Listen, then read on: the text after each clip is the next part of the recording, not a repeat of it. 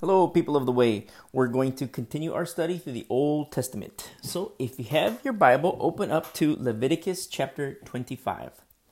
Almost done with the book of Leviticus. And praise be to the Lord. I say almost done, but these chapters are kind of long. So, you heard me say, you know, several weeks we'll be done with Leviticus. So, it might be like a month, maybe, Lord willing. We'll see what happens. Uh, here in chapter 25, I have to preface all the time, all the time, that we are not a people of the law. You must understand we are a people of a different law, a better law that is the law of faith as we studied in Romans chapter 3 on Sunday. You must always remember that. Never, ever, ever forget that. Because what happens, there are deceived people who attempt to be justified by the law and there is no justification in the law. Justification comes by grace through faith in Jesus Christ and in Him alone. If righteousness could come through the law, then Jesus Christ died in vain. Jesus Christ died in vain if righteousness could come through the law. It pains me to say that, but I, I, I, I, I defer to Brother Paul because he's the one who wrote it, inspired by the Holy Spirit. He said it to the church in Galatia who wanted to return to the law. Never, ever, ever go back to the law. No matter how, you know, I, I, you might have tremendous desire and passion in your heart to please the Lord and have a life that is pleasing to the Lord, a sweet aroma unto Him, and that's beautiful. But it cannot be done through the law. It can only be done in the fulfillment of the law. Jesus Christ. You abiding in Him, Him abiding in you. That's for all of us who believe. It's very, very, very important to understand that for all of your days, not just today, for all of your days. Because Satan and his hucksters, they'll attempt, attempt to persuade you to go back to the law, to persuade you to please the Lord by fulfilling the law. Don't do that.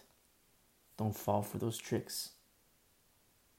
A lot of times we're going to study this it's uh, this year of jubilee. We're going to study jubilee in chapter 25 Leviticus.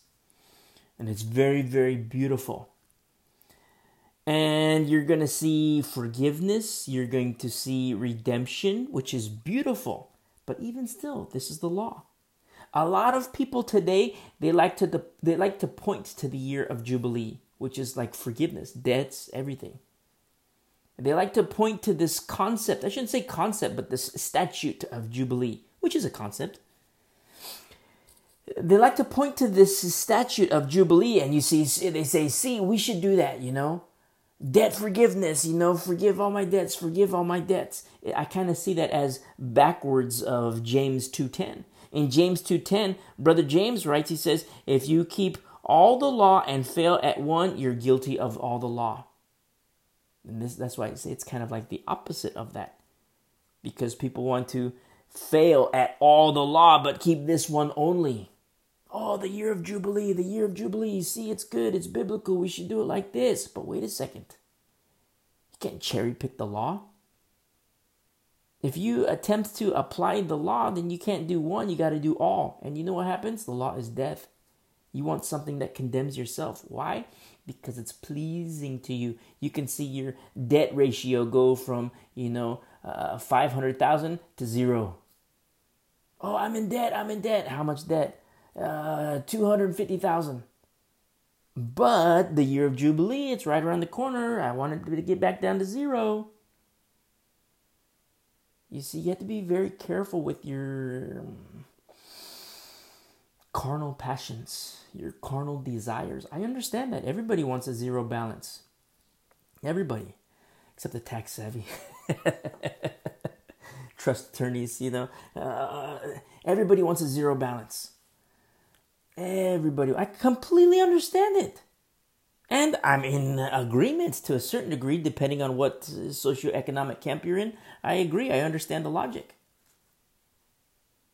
There are, you know, variables to that, but for the most part, for the large portion of society, I agree. I understand. You can't say, you know, oh, it's biblical. Let's apply this jubilee to my debt. You know, I have all this college debt. I have a consumer debt. I'm I'm on a fifth credit card. I'm maxed out. No, it doesn't work that way. This is the law. There are aspects of the law which are beautiful, and you read it and you're like, wow, this is so cool. But you have to understand the entirety of the law, which points to Jesus Christ, the fulfillment of the law. It's very, very, very important to understand these things. You know why? Because a lot of hucksters, and I'll say hucksters, tools of Satan, and sometimes they're of the cloth, so to speak. They look righteous, they appear righteous, they speak you know, they speak Christianese. And then they'll sway people. You see this law of Jubilee, how beautiful it is? That's what God wants to do with you. And you know that if you apply these concepts in your life, you can have zero debt. Hucksters. And because people aren't on solid foundation, which is the truth of God's holy word, and the word became flesh, they fall for it. That's why you hear me say Satan's a fisherman too. You hear me give that analogy of like, you know, say for example, if I say, hey, we're going to have a church gathering, you know, let's all meet in Florida, let's all meet in Boca. Let's all meet in Boca. We're going to go fishing off the coast. I, you know, chartered a big boat. We're going to have a gay old time. And I'm meaning, you know, gay old time like, you know, old school English, not modern English. We're going to have a gay old time. We're to have fun, all these things, and you bring all your little kids, you bring, you know, come one, come all, and we're to have so much fun. And then, you know, oh, baby girl, here's a fishing pole. Baby girl grabs a fishing pole. She's two years old. And then all of a sudden you see her pole go down, you know, kind of bob down. Like, oh, cool, you know, she got something. Who among us would not help baby girl? Why? Because she's not, she does, she's too young. She doesn't have, you know, her legs aren't strong, her back isn't strong, her arms aren't strong enough to catch a tuna. Maybe a little minnow, little trout, and baby salmon, but not a big, huge tuna. Or swordfish, big, humongous swordfish. You know what's gonna happen? Baby girl's gonna catch the swordfish, a tuna, and then all of a sudden fly right off the boat. Never see baby girl again. Gone. You know why? Because that swordfish, that tuna, instead of her catching him or catching it, it caught her. That's why you need to grow. We all, you need to grow in Christ.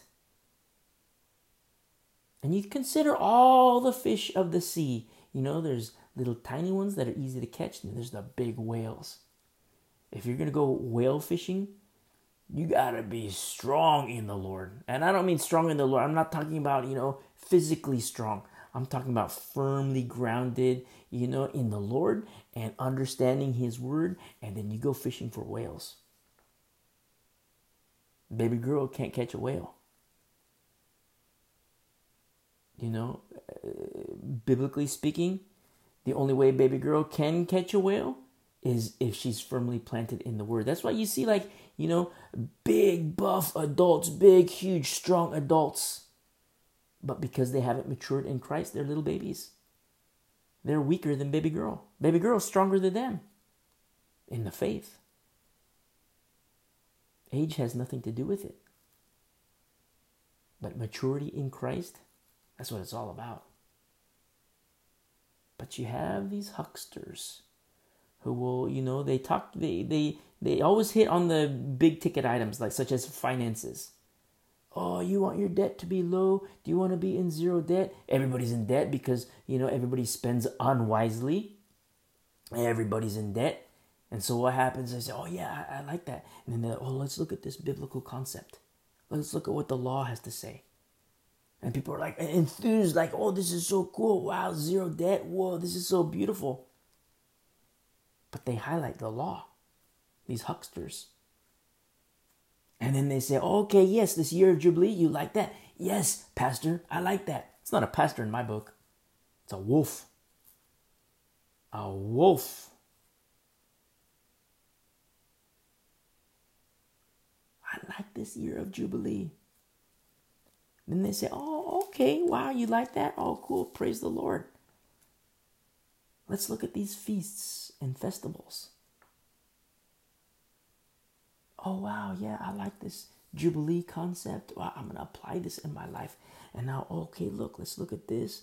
Oh, the festival, the festival of trumpets, the day of atonement.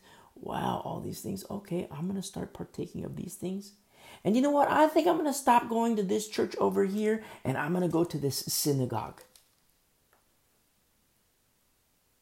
You see? Satan's a fisherman.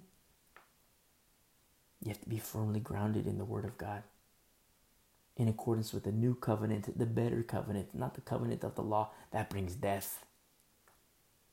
So we're going to look at these beautiful passages about the year of Jubilee, but understand that we're new covenant believers. Now, if you're not, if you're listening to my words and you're like, what in the world is this guy talking about? Fishing? I thought I was listening to a sermon. He's talking about fishing.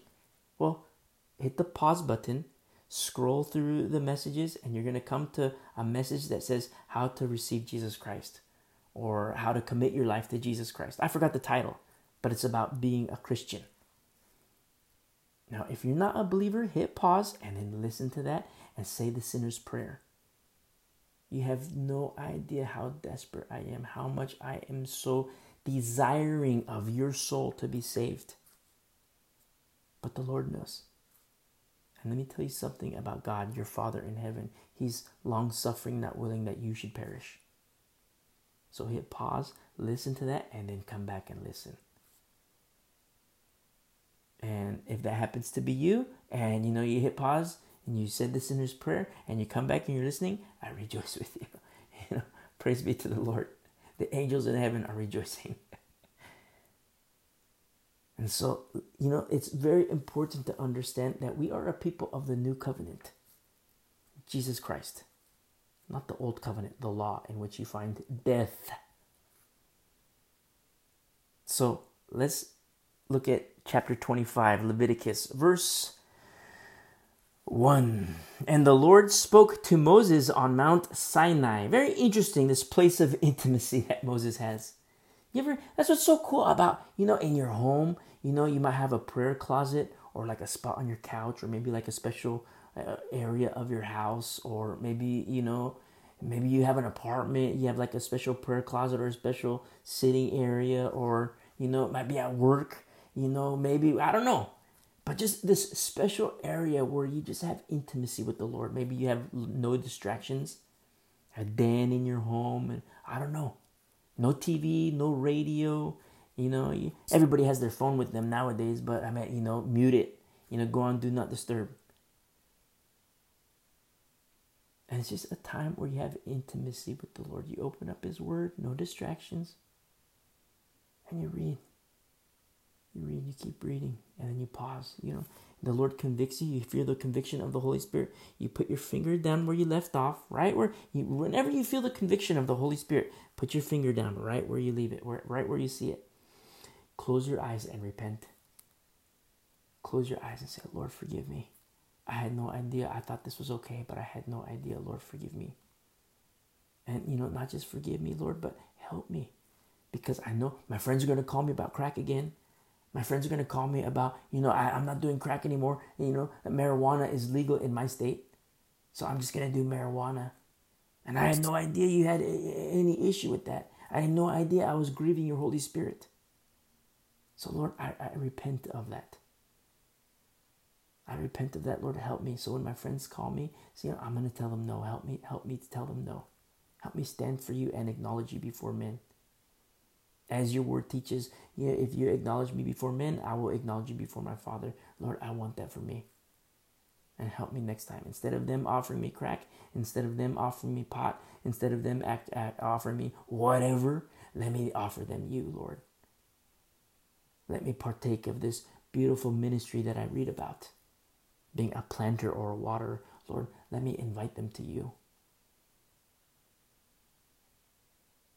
And then you're done praying, you open up your eyes and your fingers right where you left off, and you keep reading.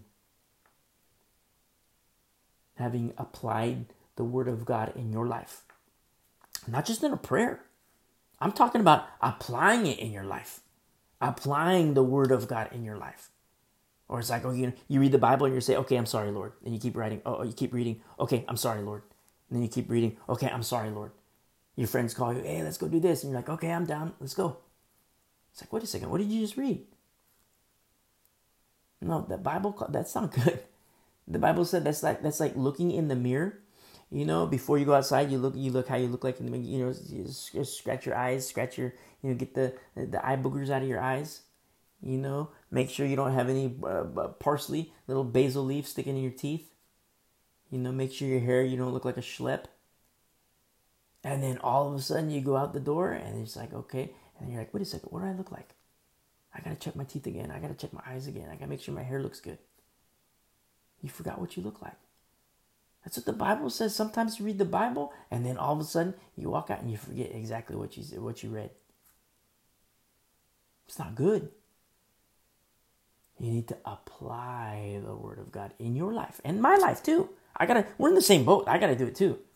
I'm not just saying you gotta do this, you gotta do this, you gotta do this, and then I'm doing all kinds of crazy stuff. No way. If that's the case, I can't be a pastor. Biblically speaking. No, I need to apply the Word of God in my life. You need to apply the Word of God in your life. And we become one body with many parts the koinonia, the ecclesia, the church, the bride of Christ, the bride to be of Christ. You say, wait a second, I thought we were the bride of Christ. Well, that's very forward looking, which is a good thing. But the marriage hasn't happened yet. Understand that. We're virgins. I pray we're virgins. He was, oh yeah, I'm the bride of Christ. Uh, I'm doing all this crack, drugs, alcohol, the whole nine yards, sex, drugs, rock and roll. Well, uh, uh, brides to be don't behave that way. Betrothed do not behave that way. It's to say, hey, cut it out. Go and sin no more. Receive the baptism of the Holy Spirit, the helper who will help you in those areas whatever it might be, to grow and mature in Christ. Praise be to the Lord. It's so beautiful. Uh, you know, reading the Old Testament, reading the law as new covenant believers, it just blesses my socks off so much. So, so, so much. It blesses my heart. Because what great lengths the Lord went through to send his only begotten Son for us. And not just what such great lengths as prophesied in the Word of God.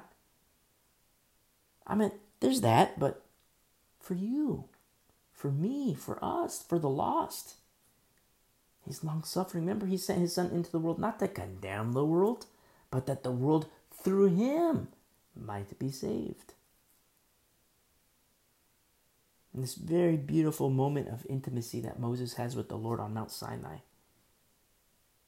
And you know, what is your Mount Sinai? And I'm not talking about the law, I'm talking about your place of intimacy with the Lord. It could be anywhere. But for me personally, there are not locales, but just like, you know, certain conditions that I like. I don't like distractions. You know, no TV, you know, no computer, no phone. I have my phone with me all the time, but, you know, muted or do not disturb. You know, it's like so beautiful just to have these moments of intimacy. In God's Word, you read His Word. It's like a phone conversation. You read His Word, and then you like the Lord just blows you away, and then all of a sudden you just put your finger down where you left off, you close your eyes, and you just start talking. Lord, wow, Lord, you might have to repent too, whatever it is, and you could just rejoice too. Wow, Lord, this is so cool. Look at what you did with this guy. Look at what you did this this girl. Look what you did with this boy. There was this lady, this old lady. Lord, can you do that with me too? Can it be, Lord, that you can do that with me too? It's, uh, you know, I don't know, Lord. I hope that's the case. And I pray that's the case. And you just have a conversation with him, and then you open up your eyes and you keep reading. It's like a phone conversation. You can't see him. We can, in our glorified bodies, we will see him one day.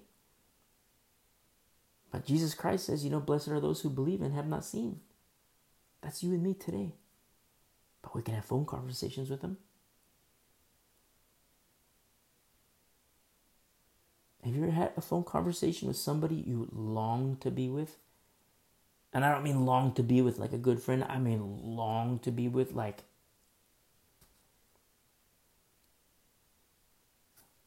it's indescribable love. That's what we have with our Lord. That's what you can have. oh, come on, what are you talking about? Nah. I need the sacraments. I need to see, you know, I, I, I need to see uh, uh, uh, the stuff. When you read the Bible, you see sacraments. What is sacraments? It's you know, our, it's holy. It's not carnal. It's not with human eyes. Oh, but I like this. I, I know it's religion, but I need that. It helps me in my walk. I'm not going to hammer you. You know, if that's you, if you're listening and that's you, I'm not going to hammer you hardcore. But I will hammer you a little bit. We walk by faith and not by sight, my friend. We don't walk by sight. Many people walk by sight to their own folly. You read the Bible, look at all the people who walk by faith. The great cloud of witnesses. Look at Abraham. Whoa. Imagine Abraham, like nobody near him, all by himself in the desert. And then all of a sudden, a voice Abraham, he's an old man, he has an old wife, no kids, she's barren. They're old couple. And he's just laying there in the desert. Have you ever seen like a desert sky? It's like beautiful. No city lights, no nothing. You just see all the stars of the sky. Beautiful, beautiful. Oh, the nighttime canvas of our Lord. And then all of a sudden, the Lord speaks to Abraham Abraham, this is going to be your descendants. Your descendants are going to be more than these stars. What? Lord, my wife is barren. I'm old. She's old. But he believed in the Lord, the word of the Lord. He believed, and it was accounted to him for righteousness' sake. That's what I'm talking about intimacy with the Lord. I'm not talking about, you know, like oh, five o'clock, I gotta pray, you know, and three minutes, okay, I'm done, you know, 30 seconds, I'm done. Eh, I gotta go out and schedule, schedule, schedule, gotta do all this. We all have 24 hours in a day. A lot of people say, I gotta sleep eight hours. I'm not a doctor. All the doctors, all the scientists, whatever the professionals, so to speak, they say eight hours a day. That's way too much in my book. In my opinion, that's way too much. Three hours is good. Eh, three and a half, four hours. That's good. On the weekends, four and a half, five hours. That's good. Nah, man, whatever floats your boat, you know. But I mean, we all have 24 hours in a day. Intimacy with the Lord. You must have that. I say you must have that, but that's a choice. But I urge you, in accordance with the faith, I say you must. Intimacy with the Lord. You have kids, you know, running around all over the place. Tell the kids, hey, listen to me. If you run around all over the place, I need quiet time. You're going to have your quiet time too. Teach them, you know. Teach them. Let's pray to the Lord. Pray with your little ones. Let's pray together. All right, you say a prayer. Baby girl, you say a prayer. And let's all agree, okay, praying.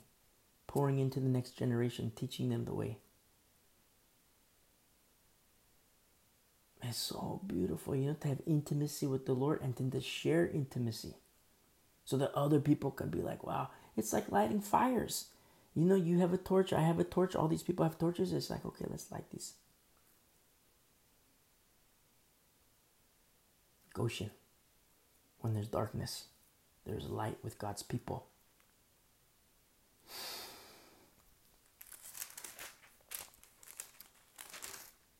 It's going to be a longie. Verse 2. And the Lord spoke to Moses on Mount Sinai, saying, Speak to the children of Israel and say to them, When you come into the land which I give you, then the land shall keep a Sabbath to the Lord. You know how beautiful this is, verse 2? When you come into the land which I give to you, which I give you. Do you remember? And I make mention of this. I'm not going to get tired of mentioning this either. But do you remember in Exodus 33? I've said it so much, it's almost by memory here. Exodus 33, in verse 3, the Lord says to, to the people, He says, Go up to a land flowing with milk and honey for I will not go up in your midst, lest I consume you. Translate says, lest I destroy you on the way. For you are a stiff necked people. And in verse 5 of that same chapter says, For the Lord had said to Moses, Say to the children of Israel, You are a stiff necked people or a stubborn people. I could come up into your midst in one moment and consume you or destroy you. You see? Whoa, that's hardcore. And then Moses intercedes, and then all of a sudden the Lord says, Okay, I'll go with you, except I'm going to give you the new command, the Ten Commandments. remember, the Ten Commandments were given three times. The first time, verbally, you know, orally, and then the second time, the two tablets are the two tablets which Moses destroyed at the, at the golden calf, and then the second set of the two tablets the Lord gave to Moses, and then these are the ones that are in the ark. And so when the Lord gave the, the, the last batch of the Ten Commandments, you know what it's intermingled with? Blood. Sacrifice. Blood. Life for life. Life is in the blood, remember. Life is in the blood. Remember, in accordance with the law, the wages of sin is death. So to atone for sin, it's life for life. Since the wages of sin is death, what life is going to atone for that death. The Lord gives, uh, uh, uh, prescribes which animals atone for death. That's why Jesus Christ is called the Lamb of God, capital L, Lamb, Lamb of God, the sacrifice of our Lord. Because he loves you. His only begotten Son, whom he loves He's, this is my son in whom I am well pleased. Whoa. Imagine saying that of your son. This is my son in whom I'm well pleased. Who are you going to sacrifice him for? Nobody. You love him. He's your son. Look at our Father in heaven, how much he loves you. His son was sinless. No sin, no blemishes. and he took on sin, the propitiation for our sins. The Lord took my sin, your sin, and placed it on his son. And his son paid the price death. So now we, here we are, going through our regular life, our day to day life in Christ. And just like the Lord says to the people, I'm not going to go with you. You guys are stubborn. I'm not going to be with you. You guys are stubborn. And then all of a sudden, the Lord says, Okay, I'll go with you, except now there's sacrifice. The intercession of Moses. Look at what about the intercession of Jesus Christ? Moses as a type of Christ. Christ in him. You say, What do you mean Christ in him? Don't forget, Moses wrote about Jesus. Moses wrote about me, thus saith the Lord.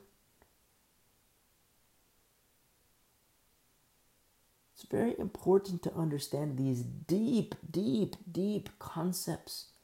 Why? Not just to have this knowledge of, you know, the depth of knowledge, but to have depth of relationship with Jesus Christ. How much God loves you. He knows what I mean. You look at the darkness of this world, which is getting more palpable. It's getting darker and darker and darker. He knows except he's making a difference. He's making a difference. The question is, are you going to let him? Am I going to let him? Praise be to the Lord. And so here in verse 2, Leviticus 25, verse 2, the Lord is saying, you know, say to speak to the children of Israel and say to them, when you come into the land which I give you. I mean, that alone requires an element of faith. Wow, here we are. I mean, Moses at Mount Sinai, he's praying. We have our tabernacle here. Here, what what is the Lord saying to Moses? I don't know, but Moses is going to come down from the mountain. He's going to tell us just like he's always done. He's going to tell us. Imagine if we're in the camp, you know, and Moses comes down he says, Okay, the Lord's going to take us into a land that he's going to give us. Whoa. Okay, let's go. You see, it's how the Lord is you know, building blocks of faith in the law. You're going to see in the law these little lessons of trusting in Him more, in uh, uh, having faith in Him. The Lord says, when you enter the land, you know what? Uh, faith is required for that. To hear the word of the Lord spoken through Moses, it requires faith to say, okay, the Lord is going to take us into this land that He's going to give us. And this is in Leviticus, a major, major book of the law. And a lesson of faith? Yes, a lesson of faith. Remember, Moses wrote about Jesus. It all points to Jesus, faith in Christ, which correlates with our, you know, Sunday message about the law of faith, the better law. He says it in verse 2 Then the land shall keep a Sabbath to the Lord. What an interesting concept. The land keeping a, a Sabbath. He says this in verse 3 Six years, six years you shall sow your field, and six years you shall prune your vineyard and gather its fruit. But in the seventh year there shall be a Sabbath of solemn rest for the land. A Sabbath to the Lord. What? You read that, like what a what a concept. I mean, what a concept! The Sabbath alone. Say, for example, we're we're we're uh, Jews. We're in a time machine. We go back in time. We're in the camp of Israel. we we're just freed from Egypt, where we've been under slavery. We were born into slavery. We're freshly out of Egypt. And then the Lord commands in the law a Sabbath day. Moses, what is the Sabbath? What is I don't get it. And then Moses says, Thus saith the Lord, it's the Sabbath, do no work. You know how strange that would be for you and me? No work. I spent, you know, I'm 80 years old. I've, I've been a slave my whole life. I was born into slavery. I thought I was going to die into slavery. And you're telling me, Moses, there's a day of no work? Yep. Thus saith the Lord, a day of no rest, a day of, a day, a day of rest, a day of no work. What a radical concept that is, this Sabbath. For you, for me, in accordance to the law. That's this. I'm saying if we had a time machine, we go back and we're Jews. Or say, you know, if, if you're Jew and you're listening, you know, it's like, okay, then we're in the camp. But if you're non-Jew and you're listening, then we're uh, uh strangers that uh, uh, uh, uh, that are, have fear of the Lord, and we join the camp of Israel. Or you could say we're Jews. But you know how radical this concept of the Sabbath is? This statute of the Sabbath? It's radical. Day of rest. I've been a slave my whole life. A day of rest? Moses, are you sure? It's, I've never had a day of rest my whole life. I don't even know what that looks like. And then now, oh, so so say we have this understanding of this concept of Sabbath. It's like whoa, you know, and never, you know, all the talking goes throughout the camp. A day of rest. Wow, how cool wow, you know, the, the Lord loves us. He wants to give us a day of rest. And then Moses goes up on Sinai again. He comes back. Moses, what did the Lord say? Thus saith the Lord, you know, this is a rest Sabbath for the land. What?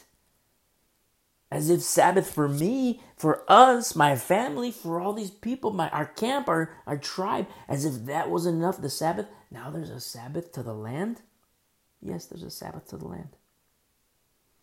He says in verse 3 Six years you shall sow your field, and six years you, six years you shall sow your field, and six years you shall prune your vineyard and gather its fruit.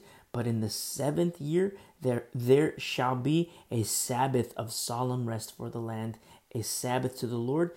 You shall neither sow your field nor prune your vineyard. Whoa. What? It's such a radical concept. Remember, it's the seventh year. For people, it's the seventh day, you know, the, the Sabbath day. But then, you know, here for the land, it's a, the seventh year. You shall neither sow your field nor prune your vineyard. Whoa. Just a little side note. Sometimes I have to read slowly because in my mind I read really fast. And so, like, this was a little tongue twister for me. Just a little explain if you're like wondering, like, whoa, what's wrong with this guy? Like in verse 3, says, like, in my mind, I just want to read, it says, Six years you shall sow your field. So I have to enunciate, I have to read it like that. But in my mind, it's just like, like super fast. So sometimes when I read, I want to go, uh, Six years you shall show you. So it sounds, from your perspective, it just sounds like, you know, six years you shall you might hear some uh, other vowels, uh, but I just want to explain to you because sometimes you might hear me say a verse and then go back. It's because I, I have to enunciate to make sure we capture all these words. Six years you shall sow your field. And, uh, you know, that's just, you might say, like, you know, oh, I get it, I understand. But from my perspective, let me tell you a little bit about my perspective. I know as surely as the Lord lives, I don't know if it's possible to say even more than as surely as the Lord lives. I don't know if that's possible, but I want to say that. I don't know if there's a word for that, but I want to say that. Even more than as surely as the Lord lives, I know that I'm going to stand before the Lord one day. And I don't want to stand before Him having not spoken the truth of His word, having skipped over things. Like, you know, sometimes you see like if you listen to certain bible teachers like you there's certain passages where you see all these begets like in you know matthew 1 you know this begets this begets this begets this begets this and it's like sometimes people will, will skip over it you know you you'll hear bible teachers you know they call themselves bible teachers but you know they say oh yeah we're just to skip this because it's it's just it's just a bunch of begets i don't know i mean to me that's I won't do that, you know. So we're just we're gonna go through the word, and sometimes you know I don't want to like you know gloss over a verse because I standing before the Lord. I don't want to go. I, I know that I'm gonna give an account for everything that I say, every jot, every tittle that I speak of. I'm gonna give an account for it. So that's why you hear me, in some cases, over enunciate, just like that. You know, like in verse three, that was a that was a major tongue twister for me because my mind is like I can read it in like super fast in my mind. I can just look at it and boom, I got it. But from brain to tongue, I can't do that very fast. So it's like six years you shall sow your field and six years. So sometimes when you hear me enunciate, you know, just so you have an understanding of that's why. But the greater reason of that's why, it's because I'm going to stand before the Lord. That's it. If you're a Bible teacher, get into this habit because you're going to stand before the Lord. I mean, it's terrifying, but you know what? Join the club. You know, it's terrifying. But that's where there's safety. There's safety in God's holy word. Safety for you and safety for the listeners. That's why Paul says to you read the pastoral letters, letters uh, Titus and Timothy. You know, and for in so doing, you save yourself and you save your uh, those who hear you. So I mean, that's you know, safety for you, but you know, for the sake of others. So that they can, you know, you're like lighting their torches. And they're the light. You're to die one day. You know, uh, nobody knows when that's to happen, but you're to die one day. You know, whose torch did you light so that they can, you know, go and light their torches? Go and light other torches. Not your light, it's the light of our Lord. I mean, look at Abraham. Look at the torch that he lit. Isaac, Jacob. All through the, the, the, lineage. Look at all these torches that were lit. And this is just what we see, what we know. What about, you know, uh, the, the people, what a great wedding feast that's going to be. You hear me talking like, you know, I'm going to be like a little butterfly asking people this, but there's, uh, I'm going to meet these new people whoa, look at this guy, you know, look at what he did for the Lord, look at what she did for the Lord. Who's this little kid? Hey, you know, baby girl, what, what did you do? You know, they're like, oh yeah, you know what? I had my head chopped off for the Lord. Wow, praise be to the Lord, you know? Look at all these kindergartners that she brought to the Lord. Look at all these third graders that he brought to the Lord. It's going to be such so I get lost forever. If you ever get lost in your mind in the Word of God, make sure you do it in alignment with the Word of God. Don't go off into crazy town. A lot of people get into crazy town and then they say, "Thus saith the Lord." No, "Thus saith the you know Satan who presents himself as an angel of light." Don't be that way. But you know that's what's so beautiful about intimacy with the Lord, praying unto Him, reading His Word, and He speaks back to you. He teaches you. He comforts you. He heals you. He stretches you, He grows you. it's like, whoa. You know, there's times, I'll save it for another day. But so look what happens here. This concept of the Sabbath and how radical it is for us. I mean, if we were in the time machine, how radical it is for us, but then at the same time for the land. Whoa. He says this in verse 5 What grows of its own accord of your harvest, you shall not reap, nor gather the grapes of your untended vine, for it is a year of rest for the land. You know, you hear you see over farming. I mean, you see it in certain communities, certain lands, certain parts of the world. You see over farming. You see how uh, lands with no nutrients. I mean, you look at what happened when the colonists uh, colonization happened in certain areas of Africa. You know, they go in, grow all these, and they just like just ravish the land. You know, um, agriculturally speaking, ravish the land. I mean, you know, in other ways too. History is always ugly. And then you look at the earth; it's just so like dead. You know, in certain desert communities because it wasn't properly managed. But then you see lands that are properly managed, lands that have been recultivated to be healthy again, to be full of nutrients again. There's a process that happens.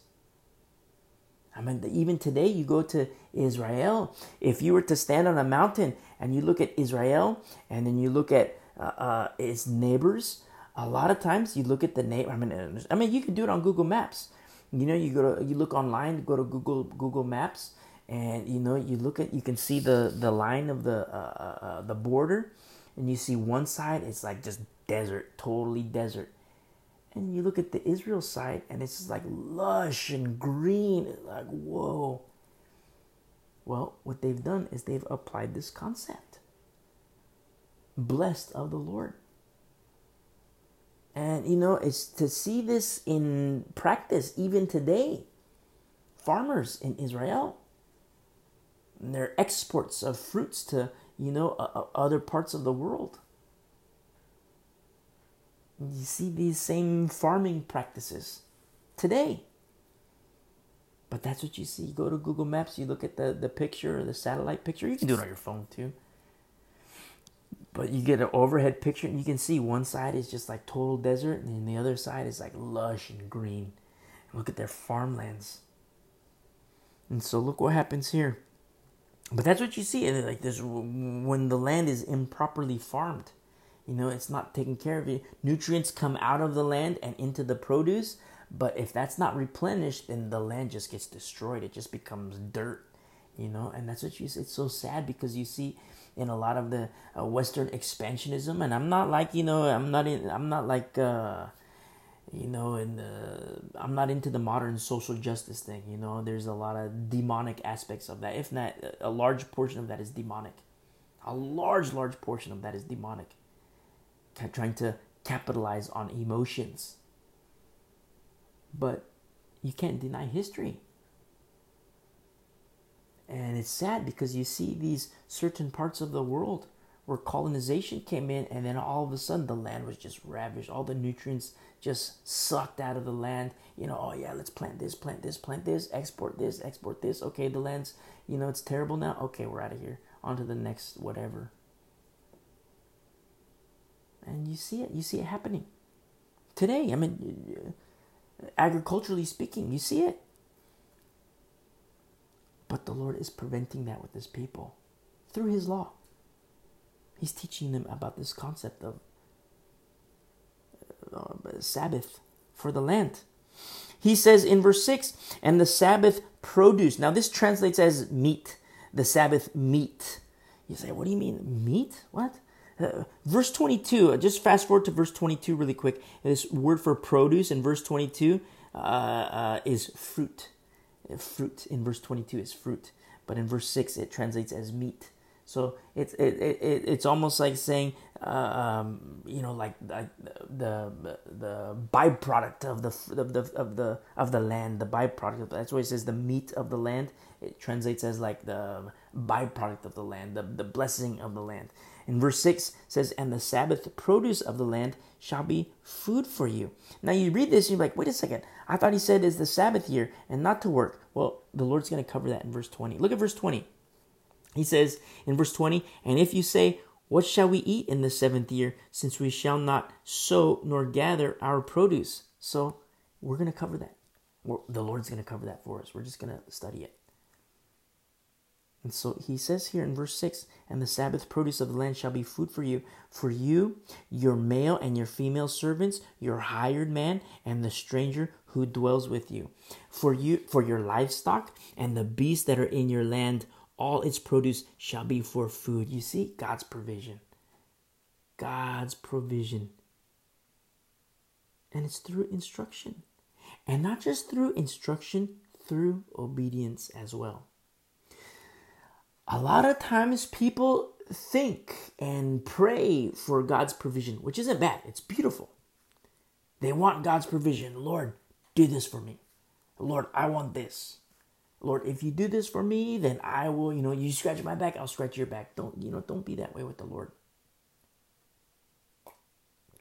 If that's you, don't be that way with the Lord.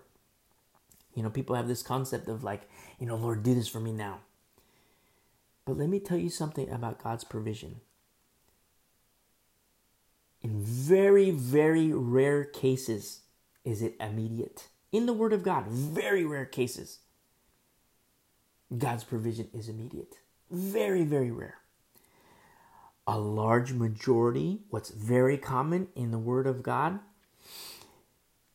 is God's provision comes through instruction and obedience.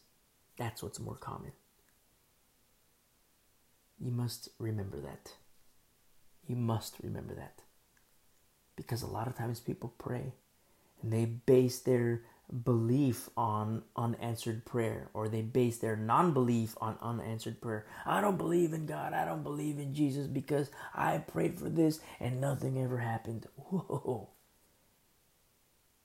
Very, very rare. In the Word of God, where we see miracle upon miracle, healing upon healing. You see all kinds of like it mind blowing. I mean, a dead person comes to life again? Ezekiel, can these bones live? Lord, you know.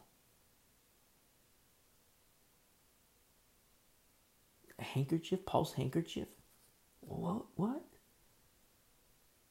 The woman bleeding for 12 years, healed of the Lord by touch, touching the robe of Jesus? What?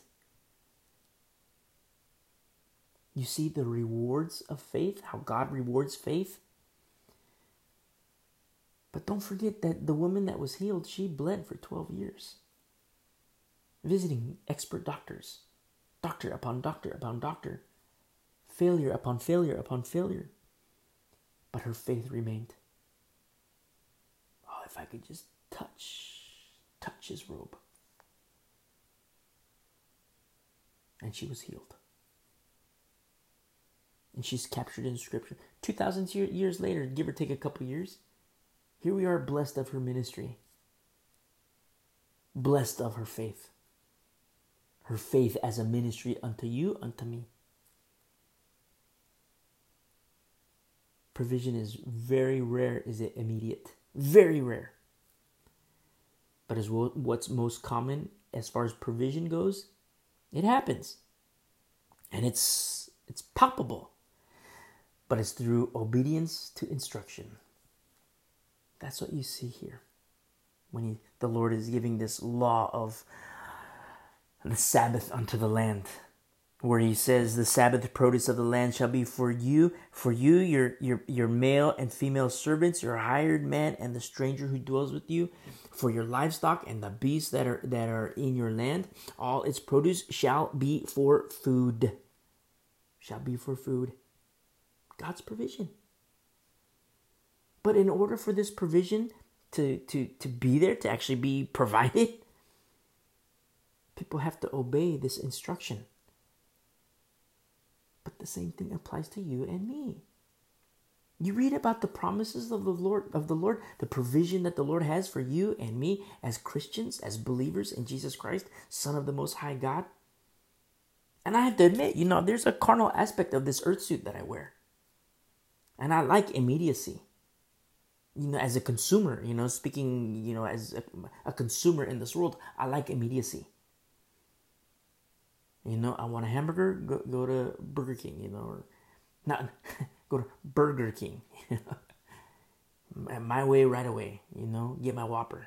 I don't eat Whoppers, but I mean, you know, I used to. But my way right away. You know, I want this. No pickles. No, I like pickles, but I'm just giving an example. You know, no ketchup, light on the mustard, light ice for my Coke, you know, or whatever it is. My way right away. Don't be that way with the Lord.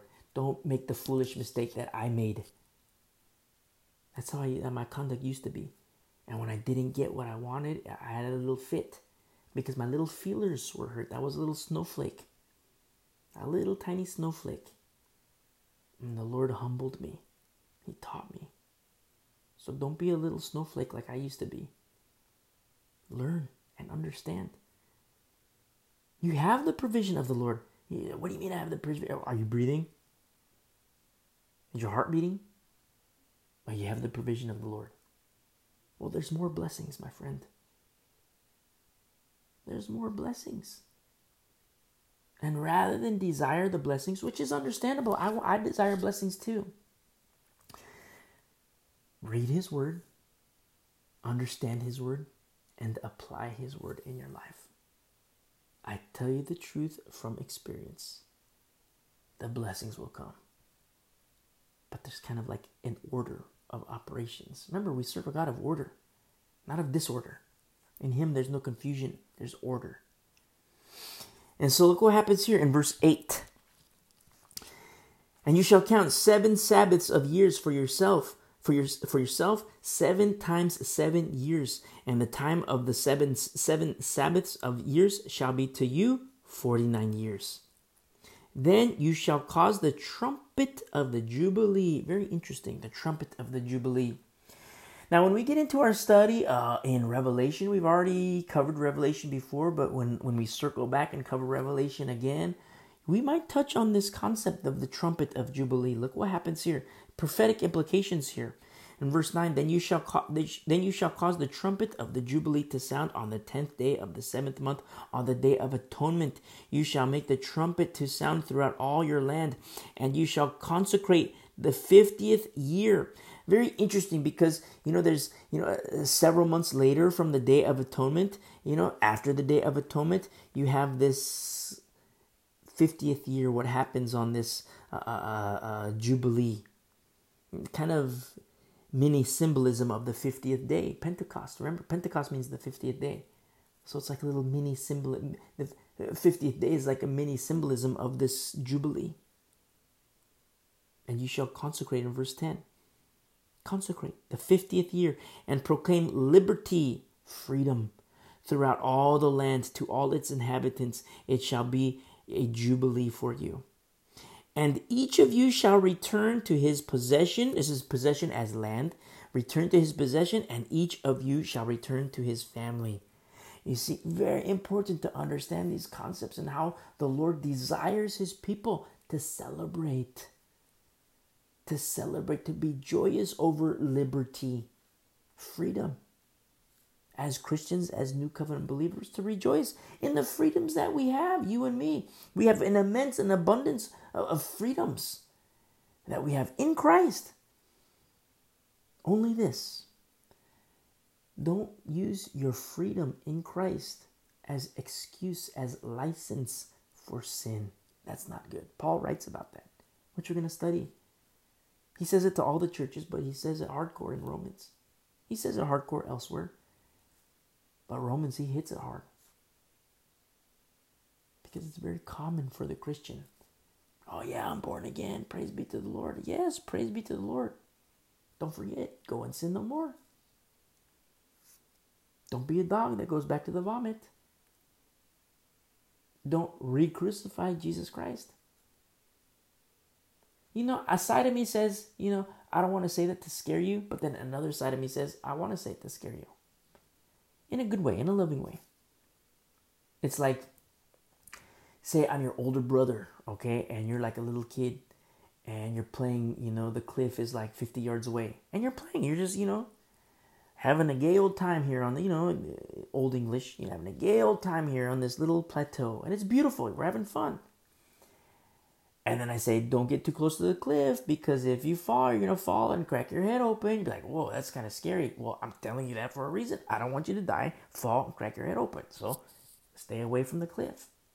So sometimes when I inject these, these, you know, scripture, these truths which are very scary, I'm the first to admit there's some passages of scripture that I say, whoa, Lord, that is scary. It's good. Don't forget the fear of the Lord. It's healthy. The Lord doesn't want you or me to play near the cliff. So what does that mean? Stay near, stay away from the cliff.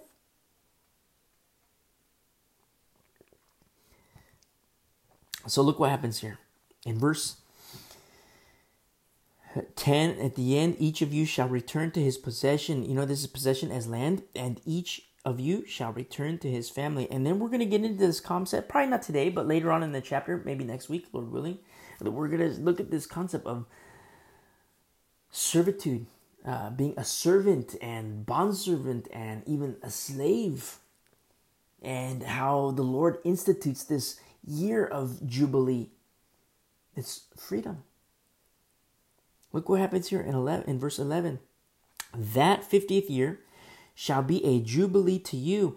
In it you shall neither sow nor sow nor reap what grows of its own accord, nor gather the grapes of your untended vine, for it is the Jubilee.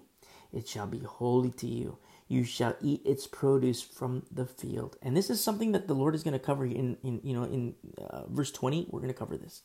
It's kind of like in verse six. You hear me say like, or in verse, uh, uh, um, uh, in verse six. You know, we're gonna cover that. Verse twenty says, "And if you say, what shall we eat in the seventh year?" Well, we're gonna cover that. So Hold on. Hold on. I, I say this because sometimes, you know, I read a passage and I read a verse. It's like, wow, you know, I want to more, know more about that. And so, like, I look at all these verses and study all these things. So sometimes, like, I'll read, like, like a, a, a, a passage of a chapter, but then it turns out being hours and hours and hours because of subsequent chapters in other books and subsequent books and other books. And it's like, okay, I get this, get this, get this, get this and then you piece it all together and it's like wow a 20 layer cake you know praise be to the lord and so in verse 13 in this year of jubilee each of you shall return to his possession or land. When you hear possession, think of it as like land, you know. Is in this year of Jubilee, each of you shall return to his possession. And if you sell anything from your neighbor or buy from your neighbor's hand, you shall not oppress one another. You see, there's any business owners or any capitalists listening, you read this verse, you have to exit the business mind, the, the profit centered mind. You know, I'm not a I'm not a communist either. I'm not a socialist. I deny all forms of socialism, 100%, because socialism is communism without a gun. That's all it is. But in the truth of God's holy word, there's a greater concept in the law, but there's a greater concept of loving others. Loving others. It's to get out of your mind this profit mindedness. And, you know, I say this, you know, to a certain degree, there's certain levels of capitalism that I really, really like. I like the concept of, you know, like if you ever been in New York City, not New York City, New York City now, it's terrible. It's, it's, it's not good. I know a lot of wealthy people that are saying, okay, we're packing up our bags, we're getting out of Dodge because New York City's not run very well. But if you went there in the, in the heyday, you know, yeah, I won't say a time frame, but but you know, you walk through the city streets and you see poor people. They're selling shirts, you know, selling hats, selling you know, and then all of a sudden you see like you go into Wall Street, the financial district, and you see all the stock jocks. And it's like wow, you know, they're selling you know major trade across the globe. All all forms of capitalism, very low scale capitalism, and you know high end capitalism. Then you get the crony side too, which isn't good. You know, I won't name brokerage houses, but you know, you you see the, the cronyism too. Multi, multi, multi billions of dollars, hundreds of billions of dollars, if not trillions. When you look at the conglomeration across the globe, the crazy, crazy days that we live in. And so I respect the concept of, you know, buying and selling. I respect that concept. Only this do it fairly. Do it fairly. Be kind to others. Don't you know treat treat everybody as you would as you want people to treat you. Do unto others as you want others to do unto you. Unto you. Love God, love people. On these hang all, all, all the prophets, as our Lord teaches. You have to be God minded, Christ centered in your conduct. If you're a business person, be Christ centered. You know, help the poor people. It's like, oh, I want to serve the rich people because I, I'm going to make more money. They're big spenders. It might be true. What happens if a poor person comes knocking on your door? Are you going to help him too? Are you going to help her too? A poor family? What about when you don't make money? You help a poor family. They say, thank you, thank you, thank you. How much can I pay you? How much can I say? I'm poor. I can't say, can I send you 20 bucks? No. I don't want your money. I just wanted to help you. That's it. Our paths crossed for such a time as this. You needed help. I helped you. You know what? We're good to go. Praise be to the Lord. Well, how much money are you going to get paid? Well, I don't like to have those conversations, but you know, since you're asking legally, I have to disclose to you zero. No money. You see? Be Christ centered in all your conduct. I mean, if you're a business guy, business gal, the Lord blesses that. When you honor Him, when you have a business that honors Him, the Lord honors that. And so this is kind of like wild teaching what the Lord is giving to the people. I don't mean disrespectfully to the Lord. I mean wild, like the wow factor is like through the roof. Like, what? He says, You shall not oppress one another at the end of verse 14. In actually, the entirety of the verse. If you sell anything from your neighbor or buy from your neighbor's hand, you shall not oppress one another. Oppress here in the Hebrew is to maltreat, to do violence, and to destroy. Say, well, that's kind of hardcore. I'm just trying to do business. You mean I can destroy somebody by just trying to do business? Look at what we see today. Crony capitalism. Look at what we see today. I'm just trying to do business, buying and, sell, buying and selling. I can treat a person violently. I can maltreat another person. Look, I made a million dollars. I made $10 million. I made $50 million. Yeah, you score. I scored. I scored. But at what cost, my friend? At what cost? That's why I say a radical, radical concept that the Lord is teaching his people. I mean, you talk to business people, it's like, oh yeah, I gotta make a profit, gotta put profit, put profit, profit, profit, profit, profit. And I get it, I understand it's business, it's the name of the game. But that's the game. That's the game. Where's Christ? Where's the Lord? If you're a Christian, I mean, if you're a business guy and business gal and you're worldly, you're in the world, you're not a Christian, you're listening. I don't know. You know, you might be listening like, you know, maybe you stumbled across this. If that's you, hit pause, repent, receive Jesus Christ, and then come back. But if you're listening, it's not a mistake. I know it's not a mistake. I'm, I'm all for you know make you pull your profit, make your profit, honor the Lord, and He will bless you. And when He blesses you, it's like okay, now what? Well, you know, business minded. You know, you reinvest. There's reinvestment. You know, you have bills to pay. You got to do this. You know, take care of your employees, take care of, you know, whatever, your family too, you know. Do it's like the blessing of the Lord. You see it, it's palpable. You see businessmen, businesswomen who are Christians. You have a conversation with their employees, and they're like, Yeah, my boss is so cool. You know, this guy, you know, he does this. We go on these company picnics, we go out and do this. You know, I went golfing with the business guy, the, the owner, and when he took me out golfing, and look, he gave me his clubs. It's like, whoa, who does that? The Christian. The Christian Christian business guy. The Christian business gal. I'm talking about owners, executives. Don't be so profit minded. Say, oh, I have to please the shareholders. Well, stay private then. you know, stay private. Keep it private. Oh, I gotta please the shareholders. Find a bank. Maybe you're not doing things right if you if you if you have to answer the shareholders. And I say that as a shareholder too. but you see, it's so beautiful because how do I say this? I don't know how to say this, and I don't. I, I guess in one sense I don't want to belabor the point, but in another sense I do want to belabor the point. A lot of times people they pray and they they they they they place their faith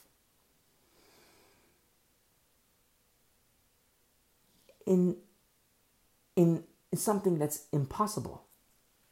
And I'm not speaking of the Lord. I'm speaking of how the Lord responds to prayer.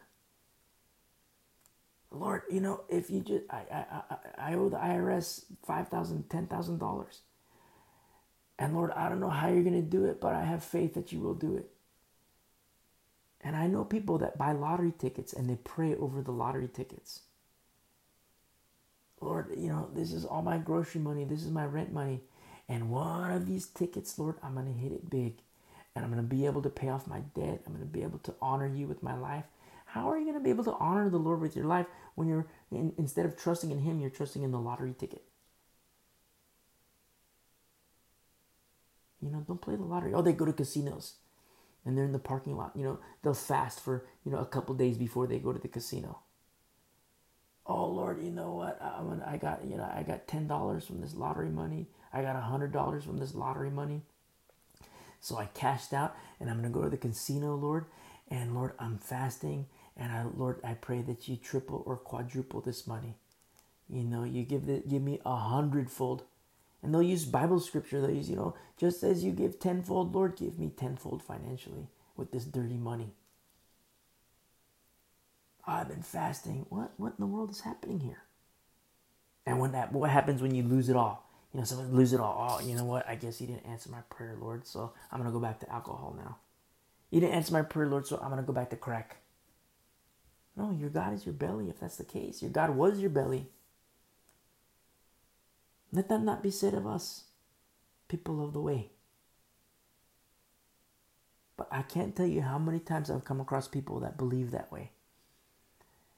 They place their faith on an impossible route. Don't do that. Be obedient. Apply God's word in your life. And you know what? You'll see the blessings. People will see it too. And the Lord is making a difference. Just as He did in Egypt with His people in Goshen, where there was light, no darkness. Darkness befell the land. Where was the light? With his people in Goshen. So look what happens here. I mean, you see this, you, you shall not oppress one another. You know, you, you see an oppressive business guy. You talk to his employees, you talk to her employees. They hate their boss. I've talked to employees before. And they hate their boss. They can't stand their boss. Then I talk to the boss. You know, how did it go? How, how was your conversation? How, how did you how did this talk go? Well, it was okay. You know, yeah, we just talked. We shot the breeze a little bit. Got the gist of this, that, and this. But you know, meanwhile, you're not telling him. You know, I'm sorry to tell you this, but your employee hates you. He has revealed to me this. She has revealed to me this about you. You know, people people make their choices in life. Don't be that way. Honor the Lord in all your ways. Honor Him in all your ways. And you stay in the Word and you read the Word. And when you realize the Holy Spirit will convict you, and when you realize you've been doing it wrong, you repent. Put your finger down, close your eyes, repent. And apply at that moment, apply apply what the Lord taught you, apply that in your life so that you don't make the mistake again. You're not a dog going back to the vomit. Then you open up your eyes and keep reading. You know, you might have a little journal of passages in the Bible that have like really hit you hard. Like, wow, Lord, this is, uh, you know, uh, wow, I'm not going to do this. You know, I, I'm going to make a covenant with my eyes. Wow, that's, that hit me hardcore, Lord. And you write it down. You know, it's so beautiful. In the course of time, six months down the road, a year down the road, you're going to go back to your journal, read these verses, or maybe highlight it in your Bible, and you're going to realize, wow, Lord, you've helped me keep a covenant with my eyes. You've helped me. My friends wanted to go do crack. I'm not. Do, I'm not joining them. My friends wanted to go to the strip club. I'm not. My friends wanted to go get drunk, and I'm not doing that, Lord. I don't even desire alcohol anymore. I don't desire crack. I don't desire the strip clubs. I don't desire the rock and roll, the sex, the drugs, whatever. And Lord, I used to be a tax cheat. I'm not doing that anymore. And not that you want any accolades, but you're rejoicing at the work of the Lord. And don't forget, our Father is also praising us for that. All praise to Him, but at the same time, there's reciprocity in praise. We studied that in Romans. You know, you're like a like a, a, a dad in the stands. You know, you're out there on the field playing soccer, playing basketball, playing baseball, playing whatever and you have, you know, pops in the stands. Oh, that's my boy, that's my boy. That's my girl, that's my girl. There's reciprocity to praise, pleasing unto Him. This is a very deep concept that the Lord is teaching the people through Moses. But they have to apply it in their lives. And so look what happens here. It's very interesting because don't forget, this is the same God that destroyed Egypt, the might of Egypt. This is the same God that parted the ocean. Look at the might of his hand. Look at what he can do. But then here he's taking a slow lesson. You guys need to learn this, not to oppress one another. You guys need to learn this. And you're going to see the depths of these applied in people. You're going to see it not applied in people. You're going to see it misapplied. And you're going to see Israel all the way till we get to Malachi. You're going to see the ups and downs, the ups and downs. And when they go down, the Lord sends a prophet and they go up. Sometimes they go down deeper. and he sends another prophet. And then they kill the prophet. And then the Lord sends another prophet, and they kill him too. And then he sends his only son, and then they kill him. Then he sends messengers, and they kill them too. And then he sends you. A slave is not greater than his master. A slave is not greater than her master. Thus fulfilling what the Lord told us. The parable of the servants. The par- you know, it sends, you know, the, the, the landowner sends, you know, servant number one, servant number two, servant number three. And then they, he says, oh, fine, they're going to listen to his son. So you know, the Lord sends his son. And they kill him. You see? Very valuable lesson that the Lord wants to. He, I mean, people have to choose. People have to choose. Oh, you know, you get people in under this concept of false doctrine. You know, they they're they're they're aligning themselves under false doctrine, and they say, "Oh, God predestines this to happen, predestined that to happen, and He makes all He does all this and because He's sovereign." Yes, He's sovereign. But within the confines of Holy Scripture, we are still to this day, as back then, presented with a choice to acknowledge Him before men or to deny Him before men. It's a choice. And so, look what happens here. Oh, you say, oh, there's no choice. God made me do this. God made this guy do this. God made her do this. Well, if that's the case, what's the point of having a helper? Capital H. What's the point of the helper? To help you in what? To help you do what? I'm not trying to, you know, uh, stir an argument. But p- people believe in these fallacies. You have a choice to make. Remember how Paul would persuade? Paul would convince and persuade going into the synagogue? Some Jews would believe, but you know who the majority of people were? The Greeks. The Greek speaking Jews, or you know, the, the, the, the Gentiles. You see? Because he knew the scriptures. And he would teach and expound upon the scriptures. And so all of a sudden, let's look what happens here in verse 15. When verse 14 says, You shall not oppress them, or it's just buying and selling. Not just buying and selling, but this a radical, radical concept. In verse 15, according to the number of years after the Jubilee, you shall buy from your neighbor, and according to the number of years of crops, he shall sell to you. You have this, you know, this worldly concept and the business concept of the customer customer is always right. The customer is always right. Does that apply in the truth of Holy Scripture? No way. God is right. His word is right. It's just a matter of me and you aligning with Scripture. You know, trust and obedience in Jesus Christ is required, and the Word became flesh. I'm not advocating the law, but I am an advocate of the fulfillment of the law, Jesus Christ. Notice all the accordings. Verse 15, according. The beginning of verse 15, according. The end of verse 15, according. The beginning of verse 16, according. The end of, actually, the, the middle of verse 16, according. The end of verse 16, according. Is he a God of order? No chaos. No confusion. Verse 16, according to the multitude of years, you shall increase its price, and according to the fe- to the fewer number of years, you shall diminish its price. Wow, you think you know in terms of buying and selling, you think about fair market price.